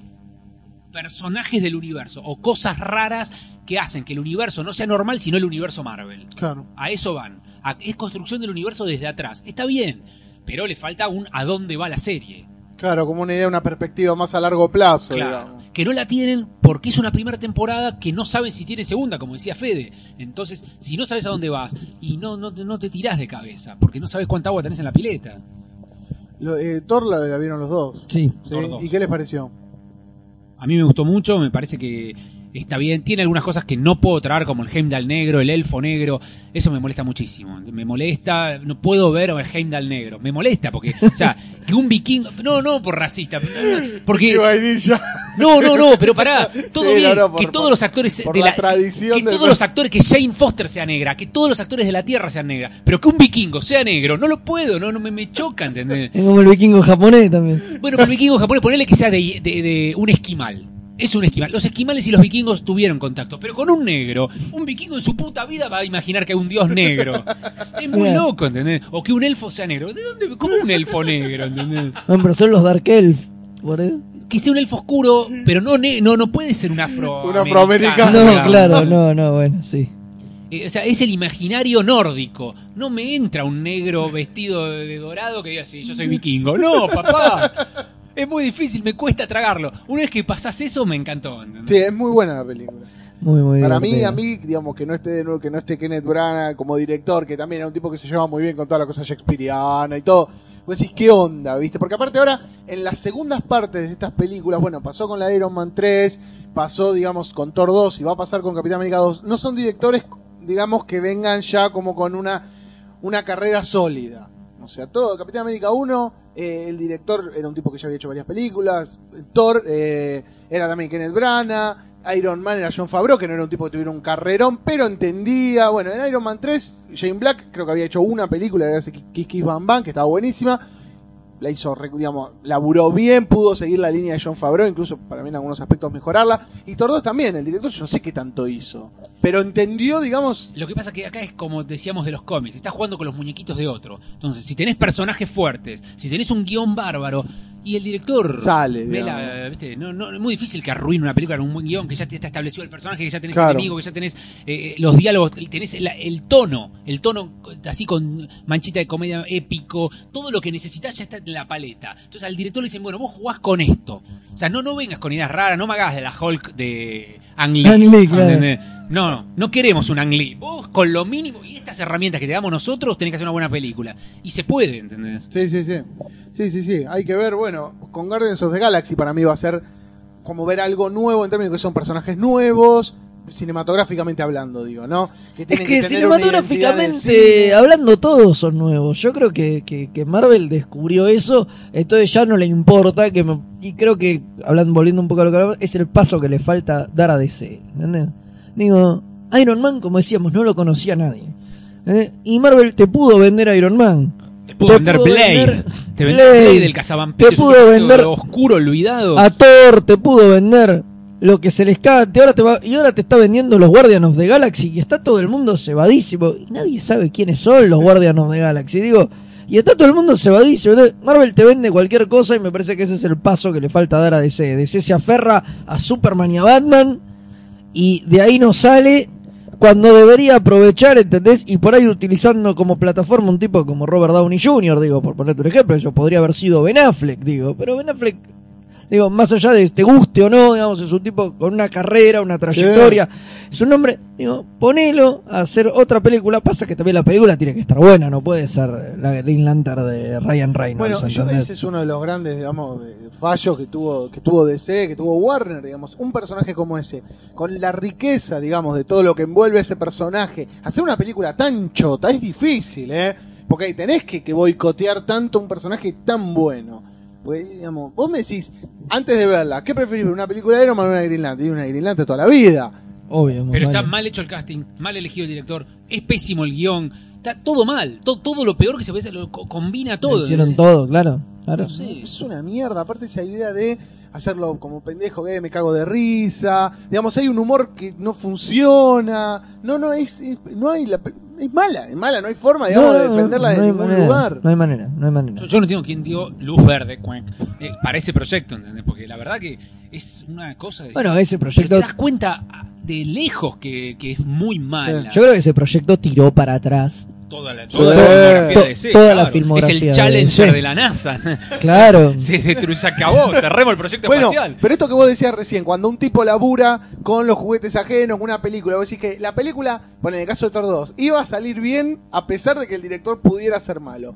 ¿Cómo, digamos, cómo eso no funciona en Green Lantern? Porque es malo el actor, es malo el guión y no tiene una base atrás. ¿Entendés? La base que... O sea, al director de todo le dijeron, mirá Avenger 500 veces y hace algo, ¿entendés? Y usa este guión para... Acá no había algo para mirar atrás. ¿Qué iba a ver el tipo? ¿Entendés? La Superman de... ¿Cómo se llama este último muerto? Que está el Superman como Cristo en la isla de Kryptonita. Ah. Landon Roth. Dios mío, boludo. Bueno, y ahí tenés un gran director, boludo. Bryan Singer, sin dudas. Ahora estamos película, hablando... A mí me gusta esa Superman. La Superman Landon Roth a mí me gusta mucho. No, sos un hijo de puta. No, es una batata. Dejate joder. Superman no pega una trompada en toda la película. Pero... No. Para mí el tipo quiso hacer una historia con Superman. Cometió el error... de no mostrar todo lo que, digamos, a Superman. No, para mí DC tiene un problema fundamental, que es que lo que mejor le fueron las Batman de Nolan, que ojo, no es tan mal, yo las recontrabanco, a mí me gustan mucho, pero entonces es, bueno, todo tiene que ir por este camino, y Batman no puede ser el camino para DC, no. Es lo que vos decías antes del humor y qué sé yo, Batman es Batman y está bárbaro, pero no puede ser el camino para DC, si vamos por ese camino... No se sostiene. Bueno, tenemos la Superman que tuvimos, que está buena, pero Superman mata, loco. Ben Affleck de Batman estaría bárbaro para un remake de Batman del 66. ¿Entendés? Lo pones a Ben Affleck y a Matt Damon de Robin. Y ya está, te cagás de risa toda la película. ¿Entendés? Sí, obvio. Toda comedia y te morís. Es buenísima. O sea, ahora están haciendo un cómic de Batman de los 60. Bueno, reviváis la película de Batman. Hacelo bien Camp Kitsch. No, ¿por qué no? Debería estar bueno. Faltarle el respeto a Batman como se lo faltaron en los 60. Quizás en algo de más divertido que la... No sé, la última de Nolan a mí no me gustó. Me parece demasiado pretenciosa y trata de... hacer un drama, después no hay marcha atrás, no hay vuelta. O sea, te tiran mal, problema, y cuando quieren volver tienen que hacer unos Deus Machina horribles que no se explica nada y unas vueltas de guión que no terminan de cerrar porque hundieron tanto para que el personaje sufrir que cuando lo tenés que salvar ya no hay forma, ¿viste? Y no, obviamente todo lo que le pasa a Batman en esa película no se puede creer, va, lo tiran en un coso. Sí, lo tiran en coso, lo tiran paralítico en un pozo, boludo. En la India y vuelve y te cura, toda la policía de Gotham en las cloacas durante 6 meses salen todos vestidos, afeitados, marchan con las pistolas, déjate de joder. A mí un amigo me decía... que lo que más le había roto las pelotas de la Batman 3, decía, loco, no puede ser que el clímax sea una batalla a las 3 de la tarde. Ese caballero de la noche, no el caballero del mediodía, la puta que te parió. Todo de día, digamos. No, dale. Lo más choto es... Detalle es boludo. Lo más choto es, entra Catwoman, le tira un tiro, pum, listo, a la mierda Bane. Ya está. Bien, sí. Cómo se lo despachan a Bane es patético. Batman, que supuestamente es el detective más inteligente del mundo, pelea contra Bane, Bane le gana, sale de la cárcel, ¿qué hace? Va a pelear contra Bane de vuelta. Pues sí, bueno, pero ahora, ¿con qué pelea? ¿Qué tiene de más? Nada. O sea, va con tiene peor, acaba de recuperarse de la parálisis, claro. La diferencia es que ahora viene, claro. O sea, peleaste contra Bane mano a mano, te ganó. Y ahora tu única idea es ir a pelearle de vuelta mano a mano a Bane. Además, ese retorno y contrarretorno, a mí me parece patético eso de la película. Es lo que menos me gusta. Arranca con Bruce Wayne retirado, viejo, hecho mierda, rengo, hecho poronga. Uy, aparece Bane. Bueno, voy a volver. Bane lo hace mierda, listo. Lo sacamos de circulación de nuevo. Se rehabilita otra vez y vuelve de nuevo. Y pará, loco. ¿Sabes? Para mí la posta es que se murió Heath Ledger. Sí. Para mí la posta es esa. Para mí, como termina Batman. Mirá que te estoy diciendo. Sí, como termina Batman, Dark Knight, digamos. Sí, con él escapando de la policía. Eso es toda una otra película. Se la saltean y van como a una película que transcurre después de esta, digamos. No falta que nos den la entrecuela, que me parece que se murió Heath Ledger. Pero claramente, digo... Era obvio, digamos, que... Bueno, ponen el personaje del Espantapájaros, que está en las 3 películas. En la 2 y la 3, aunque sea un cameo prácticamente. Pero Nolan decía, bueno, o sea, el tipo evidentemente quería que los personajes sigan de alguna manera transitando en las películas. Y es obvio que sí, que Heath Ledger iba a tener en la tercera... una participación importante. Para mí, no sé si iba a ser el villano principal, pero iba a tener, digamos, participación. Sí, pero para mí hubo un retroceso. Igual Heath Ledger, más allá de eso, me parece que se podría haber hecho, y algo pasó en el medio. Para mí la película de Batman prófugo... Fugitivo. El Batman fugitivo no existe. Te dicen, bueno, no, Batman como se vio que era fugitivo, se escondió, volvió a ser Bruce Wayne, y hace 8 años que no hace una poronga. No me lo dejás en la película anterior a Batman escapando con la policía diciendo Batman es declarado persona no grata para hacerme una una secuela que transcurre 8 años después, donde Batman decide volver. Sí, que tranquilamente podría haber sido que Batman se retiró, digamos, no necesariamente escapando de la ley. Claro, no tiene, no tiene sentido. Es más marica, ¿viste? Ay, como me persiguen, ahora me escondo. Claro, claro. No me importan los criminales, no me importa nada, ahora me escondo. Y lo que nunca se entiende es por qué Gordo lo quiere, digamos, deschavar delante de todo el mundo. Diciendo lo del final, que es lo que la cartita que después termina encontrando, diciendo que fue lo que realmente pasó y que Batman... O sea, no tiene sentido. Es muy caprichoso el guión de Batman 3. Sí. En muchos aspectos es caprichoso. Pero bueno, pero eso me parece que le marcó uno. Igual le fue muy bien esas películas y me parece que les marcó un estándar a DC que hoy por hoy solo ven y pueden seguir en esa línea. Y bueno... De hecho, la primera Spider-Man de Raimi es muy Batman del 89. Ah. Si vos la ves sin alineamientos oscuros, es un Spider-Man que no hace un chiste en toda la película. Muere el tío...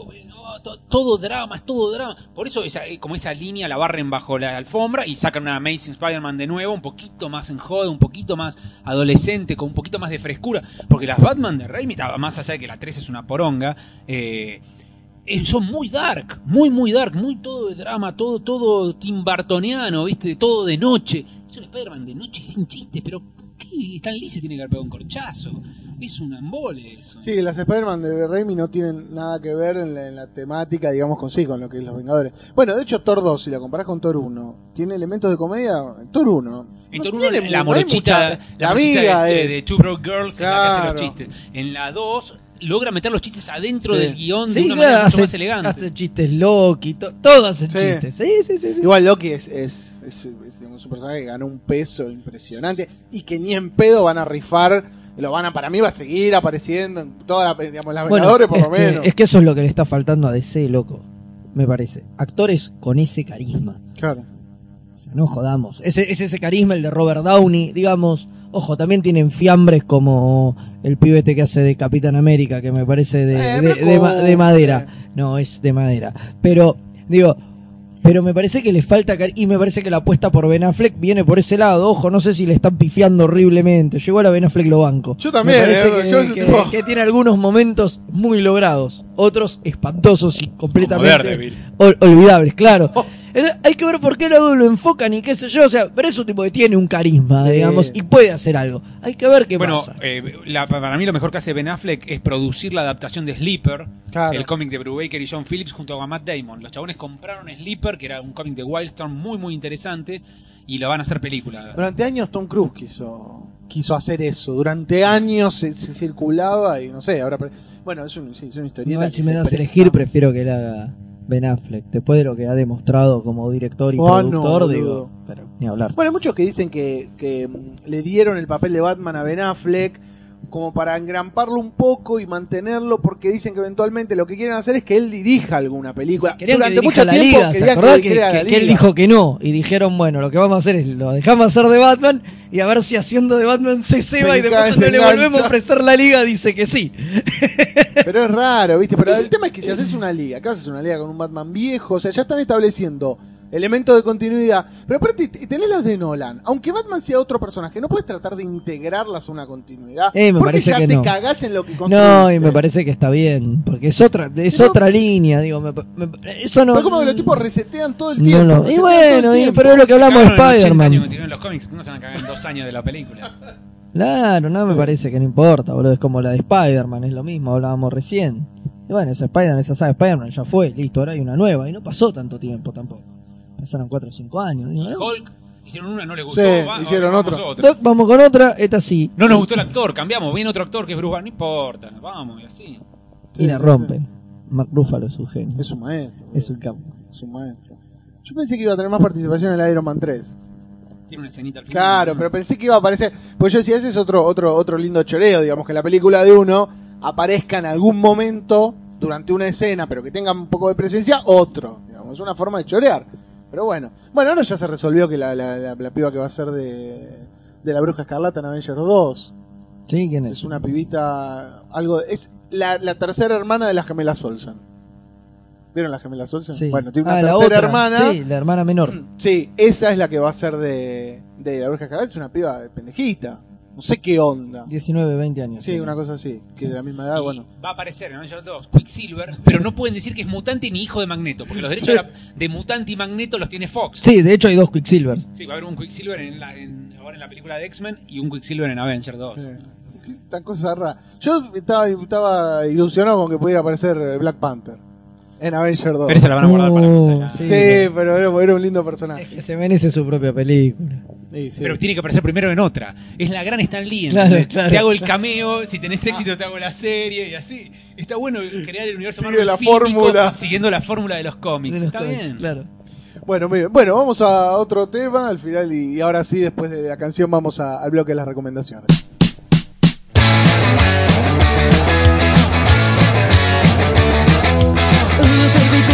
What can I do? You know you drive me crazy when I'm looking at you. The summer's day here and it's time to come out. Time to discover what fun is about. Here comes the summer. Here comes the summer. Here comes the summer. Keep on looking for the girls with the faces of pen. The night and the beach is all covered in sand. Stretching up the long legs, lying in the sun. Laying all the people, we're having fun. Here comes the summer, here comes the summer, here comes the summer. Here comes the summer, here comes the summer, here comes the summer, here comes the summer.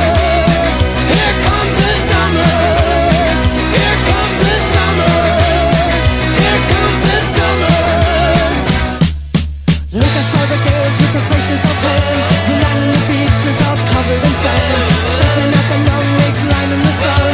Laying on the people, they're having fun. Here comes the summer. Here comes the summer. Here comes the summer. Here comes the summer.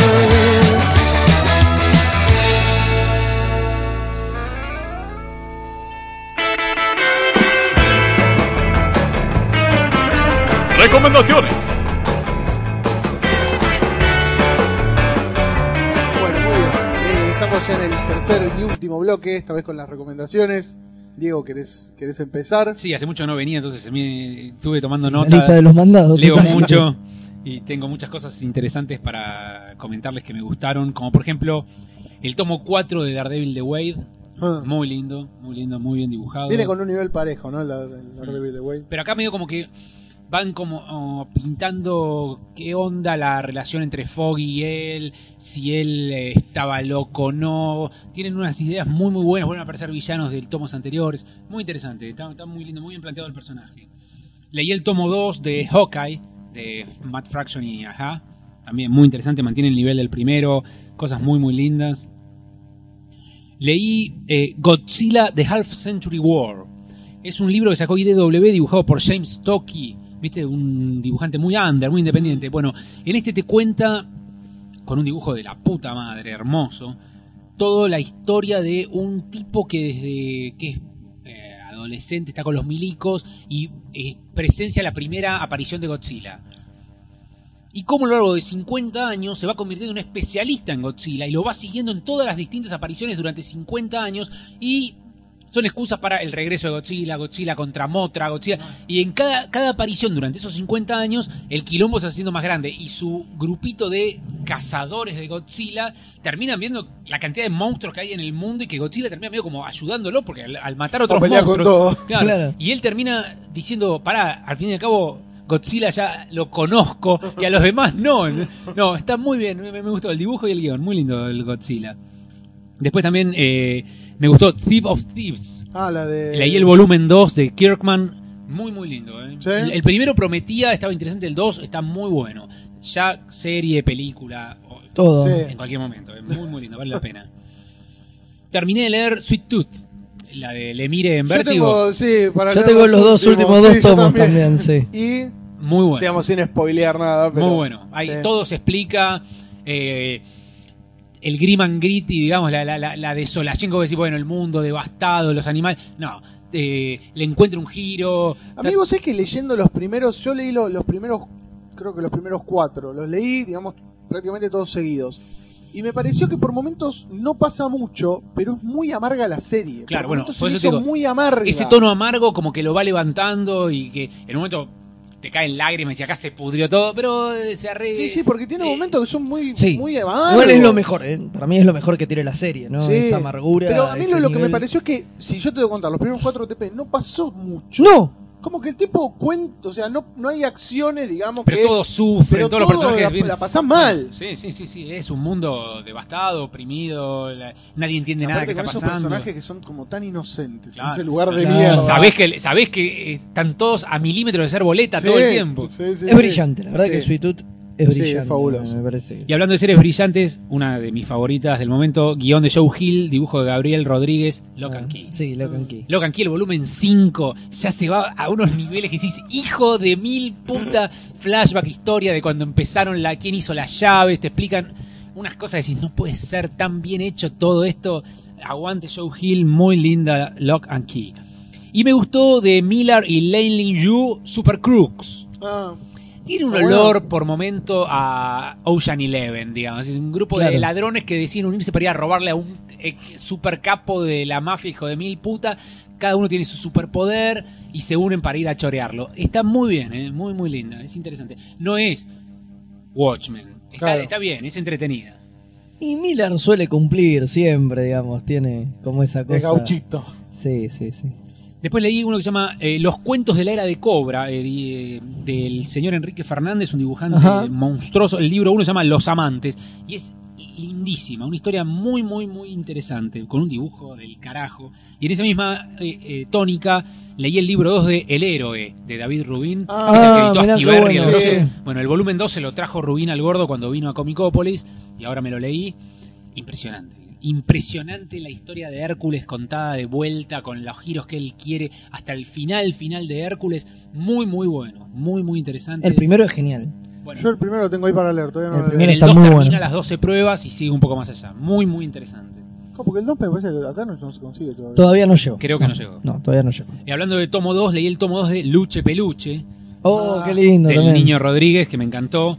Leí Lo que no importa está acá, del Gordo Sala, que Sala, el librito Moebius, sí, viste, el librito cuadradito, sí, muy divertido. Muy con divertido. Las viñetas que salen en la Rolling, ¿no? Sí, sí, pero la verdad es humor acumulativo, le digo yo, porque lees el primero y te causa gracia, y el segundo, o sea, y el tercero, y vas, te terminás riendo solo, decís, no puede, o sea, si el chiste lo lees uno solo un día en la Rolling Stone, quizás, bueno, mirá lo que hizo este gordo. Sí, pero a fuerza de leerlo en continuidad. Es el ta, te metralleta el cerebro de una manera que te terminás riendo. Yo decía, no puede ser la maldad, el humor zarpado. Hay una especie como de chistes temáticos que se van repitiendo del libro que no estaban en la Rolling Stone, que los hizo él. Por ejemplo, una serie se llama Los hijos de Maradona. Entonces aparece hijo número 528, José Miraflores Maradona. Es hincha de All Boys, le gusta, no sé, comerse los mocos. Y cada hijo de Maradona es cada vez más heavy, más heavy. Después, homenaje a Spinetta, un pitufo muchacho, joder, homenaje a Spinetta, un mogólico.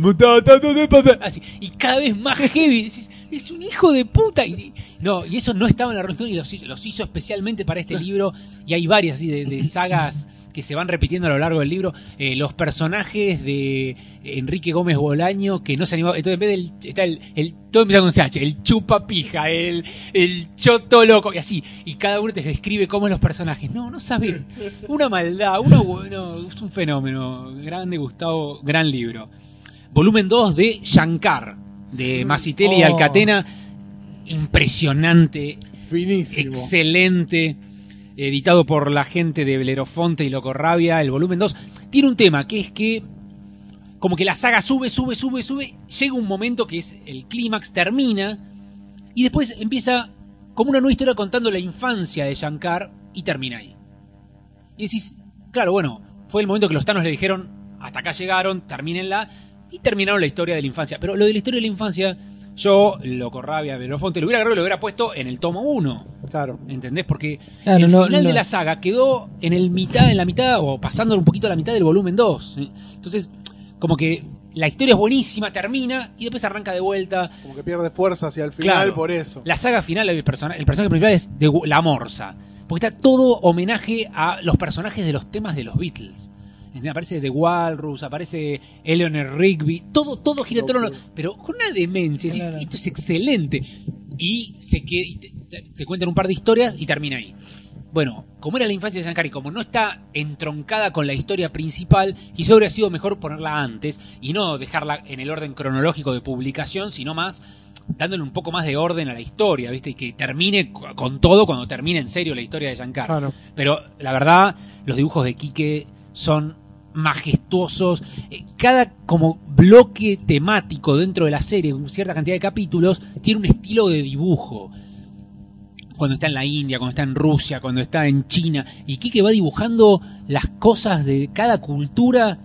Y en un momento entran al laberinto, de Travesía por el Laberinto. Esa vieja serie de Alcatel y Maciel. Y aparecen de vuelta todos los personajes de Travesía por el Laberinto. Es excelente. Se ve que Quique y Maciel dijeron, hagamos lo que nos gusta. Nos gustó Travesía. Qué bueno de los personajes de Travesía. Y Giancarlo viaja por el laberinto con ellos. Es buenísimo. Es un gran vuelta a Travesía por el Laberinto. Con aventura a los Shankar. Muy, muy interesante. Gran libro, los dos. Aparte, una linda edición. Sí, está muy buena. Sí. Editado por Norma, me leí Río Abajo, de un artista que se llama Rabaté. Que es una, sí. Creo que es francés. El de Ibicus. Claro. Bueno, excelente Río Abajo, es una gran historia. Y hablando de grandes artistas, me leí el Creepy Presents Richard Corben. Bueno. Más de 360 páginas con todo lo que hizo el monstruo de Kansas para las revistas Creepy, Eerie y todas las de la Warren, menos Vampirella, porque Vampirella es de otro editor ahora. Pero es un hardcore con un laburo en el color. Le hicieron todo el color de vuelta, escanearon todo de originales de Corben, rehicieron los colores. Es una joya. Vos ves ediciones anteriores de esas mismas historietas color y las comparás con esa, son otras historias. Hicieron una magia, pero que José Villarrubia, ¿viste? El colorista de 100 Bullets. Bueno, él se encargó de que el color de las historietas fuera mejor que cuando se publicó originalmente. Es excelente. Todo lo que hizo Corben para Creepy y las revistas del palo están ahí. Y después terminé de leer Why the Last Man. Leí el último, me encantó. Sí, termina muy bien. Termina acorde, digamos, una serie que genera tanta expectativa. Sí, no vamos a cagar el final. Pero a mí me gustó el final. Sí, yo pensé que iba a agarrar por otro lado, pero me gustó por donde agarró. Sí. De Bogan y Guerra, Pía Guerra. De Santulo y Vergara leí La Comunidad, que editó Mojito. Muy lindo, muy lindo. Vos ves la tapa y no pinta gran cosa, pero una vez que lo empezás a leer, creo que lo fueron sacando semanalmente o mensualmente en un blog de a una página. No sé cómo aguantaron para leer de a una página por vez, porque le decís, ¿qué pasa? ¿Cómo puede ser? Hay dos historias paralelas que no se entienden cómo se van a unir y se enganchan perfecto al final. Muy, muy linda historia. ¿Qué más me gustó? La Liga del Mal, de Baró, La Monicana y Tambucio, entre otros. Editó Llanto del Mudo. Sí. Una antología de historias cortas. Y también de Llanto, Segundo Círculo, de Silverberg, Menéndez y Luján. Está lindo, que salía en La Fierro. Salió en La Fierro, sí. Sí, a mí los chicos me regalaron el libro hace un tiempo también. Está muy bueno, me gustó mucho. Sí. El dibujo... divertido. Con esto que lo tomen como un elogio, es una especie de túnica de la B. Pero bien. Muy bien, muy bien. Me gustó mucho. Bueno. Es una historia muy interesante. Y me leí que editó Historieteca Bolita, de Trillo y Rizo, que también salió en La Fierro. Que también salió en La Fierro. Que no termina de terminar. No. Pero porque, los avatares del destino hicieron que no la pudieran terminar. Pero está muy, muy linda. Los dibujos de Rizo son... No, se va al carajo. Tremendo. Va al carajo. Es lo mejor que dibujó Rizo en su vida. Mengele, gemelos que cogen entre ellos. Unas historias así. Y la boliviana metida en el medio. No, impresionante. Denle una oportunidad a Bolita, que acaba de tener una edición nueva muy, muy linda. Sí, lástima que queda medio trunco, ¿no? Digamos, que sobre el final... Tiene un final porque, de hecho, el final Trillo lo tenía escrito y la historia terminaba ahí, pero en realidad iba a tener como una especie de secuela. Sí, hay personajes como que se van y vos decís, bueno, pero acá tiene que volver. No, y se acabó, sí, pero... se acabó, claro. Pero bueno, no hay más. Es la magia de Trillo que... Tal cual. Queda hasta ahí. Bueno... Creo que es eso, no sé si alguno más quiere agregar sus... No, después de todo lo que dijo Diego, yo no tengo mucho para agregar, la verdad que... No, yo poquitas cosas, justo antes nombraron el Thor de Jürgen, yo empecé a leerlo, y sí, siempre había leído numeritos sueltos, y por lo menos ahora voy para el número 20, y está buenísimo, igual son muchos, son como 80 que hizo él, pero... menos, sí, pero la verdad que está muy bien, y Thor nunca no es un personaje que me entusiasme mucho... Pero está muy bien, por lo menos hasta y los primeros números son más de sembrado, presentación de personajes, y después se va. Sí, es que hay como después crece más. Igual el tipo plantea, como en los primeros 12 números, un arco donde estaba el tema de él, digamos, en el cuerpo de Jay Coulson, el médico, digamos, adaptándose a su vida como mortal, con Odín, digamos, como atrapado, él lo libera, pero está, sí, digamos, sí, se nota que él está como preparando el campo, igual pasan cosas, y es muy divertido para leer.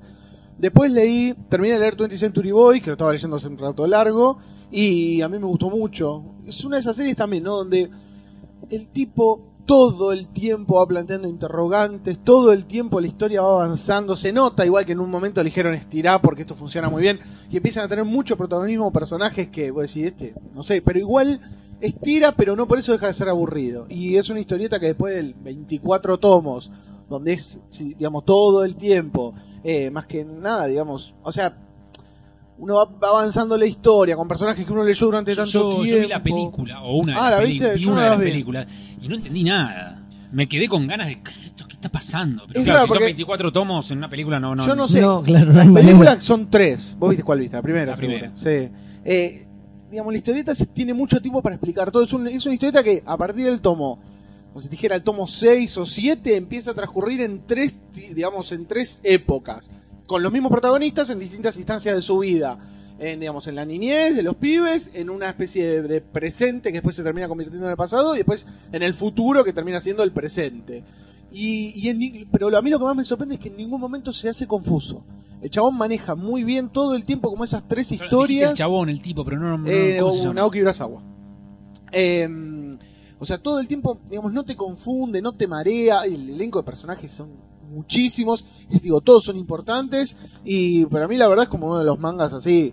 Uno ya no trata de leer mangas tan largos, ¿no? Ya trata de leer cosas más cortas. Pero, y digamos, si esto no es Dragon Ball, no lo digo peyorativamente, pero no es que, digamos, tenés 5 tomos de que se están cagando a tropas. En un tomo pasan 40.000 cosas. Y la verdad, para mí es denso. Sí, aparte pero mucho denso diálogo. Bien, digo, no denso de... Claro, no, todo el tiempo pasan cosas y todo el tiempo los personajes están en movimiento, pero de los mangas así largos de los últimos años, para mí es seguramente uno de los mejores. Y después terminé de leer la etapa de Capitán América de Brubaker, me gustó el final, me parece un poco más... Ya se ve que estaba como quedándose sin ideas. Sí, lo leí, pero no lo puse en la recomendación. Sí, digamos, es tranqui, está bien. Y empecé a leer el que dibuja Romita Jr. y escribe Remender. Y también está bueno. Digamos, me parece que no, va por otro lado. Por la galaxia. Sí, digamos, ya en el primer número se va como a otra galaxia, donde el tipo se queda ahí un montón de tiempo, que son 10 años en el del universo Marvel, cuando vuelve. Después de Brubaker, no podés seguir haciendo Capitán América. Espionaje, no te tenés que ir al infinito y más allá. Sí. Está algo bien diferente. El tipo entendió. Ya, igual me gusta cómo empieza con el Capitán América en un avión que va en picada, digamos, tuvo una splash page, digamos, una cosa muy, muy vistosa. Y sí, que no tiene nada que ver con lo que hacía Brubaker. Y tengo ahí para leer el Thor de Jason Aaron, que no sé qué onda. Pero para mí, por confianza, Jason está muy bien, está muy bien. Vale. Bueno, después nada más. Yo leí Kikaz. Me puse al día con Kikaz. O sea, en realidad Kikaz ya lo había leído. Leí Kikaz 2 y la miniserie de Hit Girl. Me parece... Yo también leí Kikaz 2, pero no llegó a recomendaciones. Porque... No, pero a mí me gustó bastante, te soy sincero, me gustó. Pero me parece como que es una crueldad innecesaria. Bueno, es que es lo que me gustó. El chiste es que se va al carajo. Bueno, pero que el chiste sea... Mal. Mirá cómo me violo a la pendeja, mirá cómo... Pero pará, papá, dame algo más. Otra vez vas a humillar a los personajes... Y o sea, locos disfrazados de superhéroes. No, bueno, sí, claro, se va muy a la mierda. La miniserie Hit Girl me parece que está un poco mejor, que está un poco más coherente. Y bueno, pero me parece que Kikaz 2 te deja con ganas de leer la 3, de decir, bueno, y ahora esto se fue al mega carajo. Bueno, ¿cómo lo resuelven? Y bueno, ahora está saliendo Kikaz 3, vamos a esperar que salga el libro y veremos qué onda, pero... ¿Se sabe si es la última parte? Sí, termina ahí. Mueren todos. Es muy probable, pero digo, habrá que ver cómo la termina, ya está terminando de salir, así que en breve calculo. Y después lo otro que leí fue el tomo 4 de Black Sad, salió hace mucho, pero bueno, lo conseguí hace poquito, impresionante.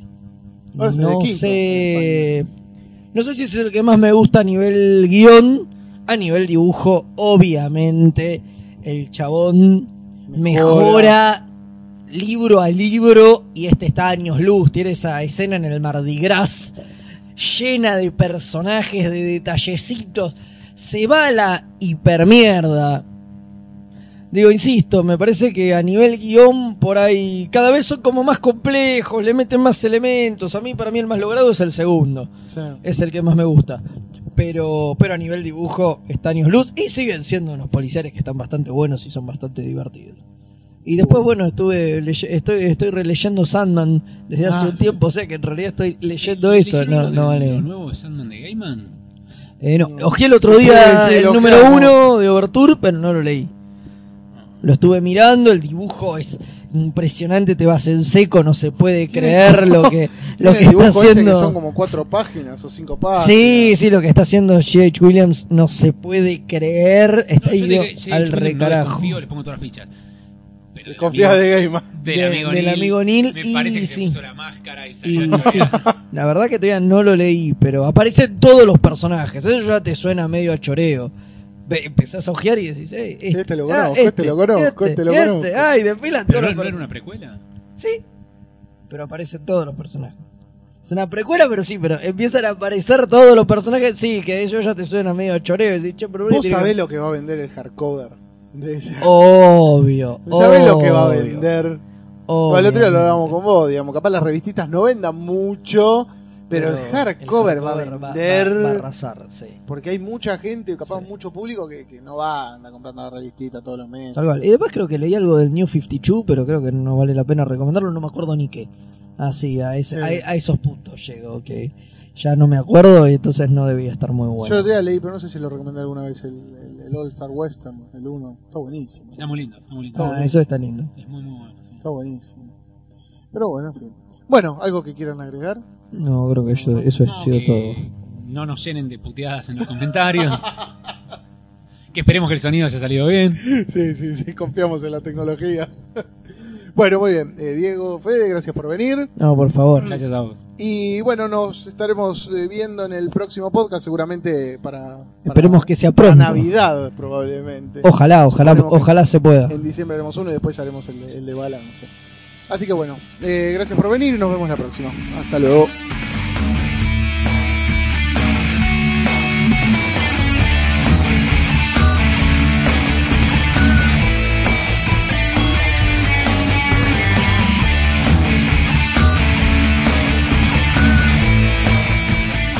Hola amigos, estamos una vez más aquí en estas tardes de Comiqueando.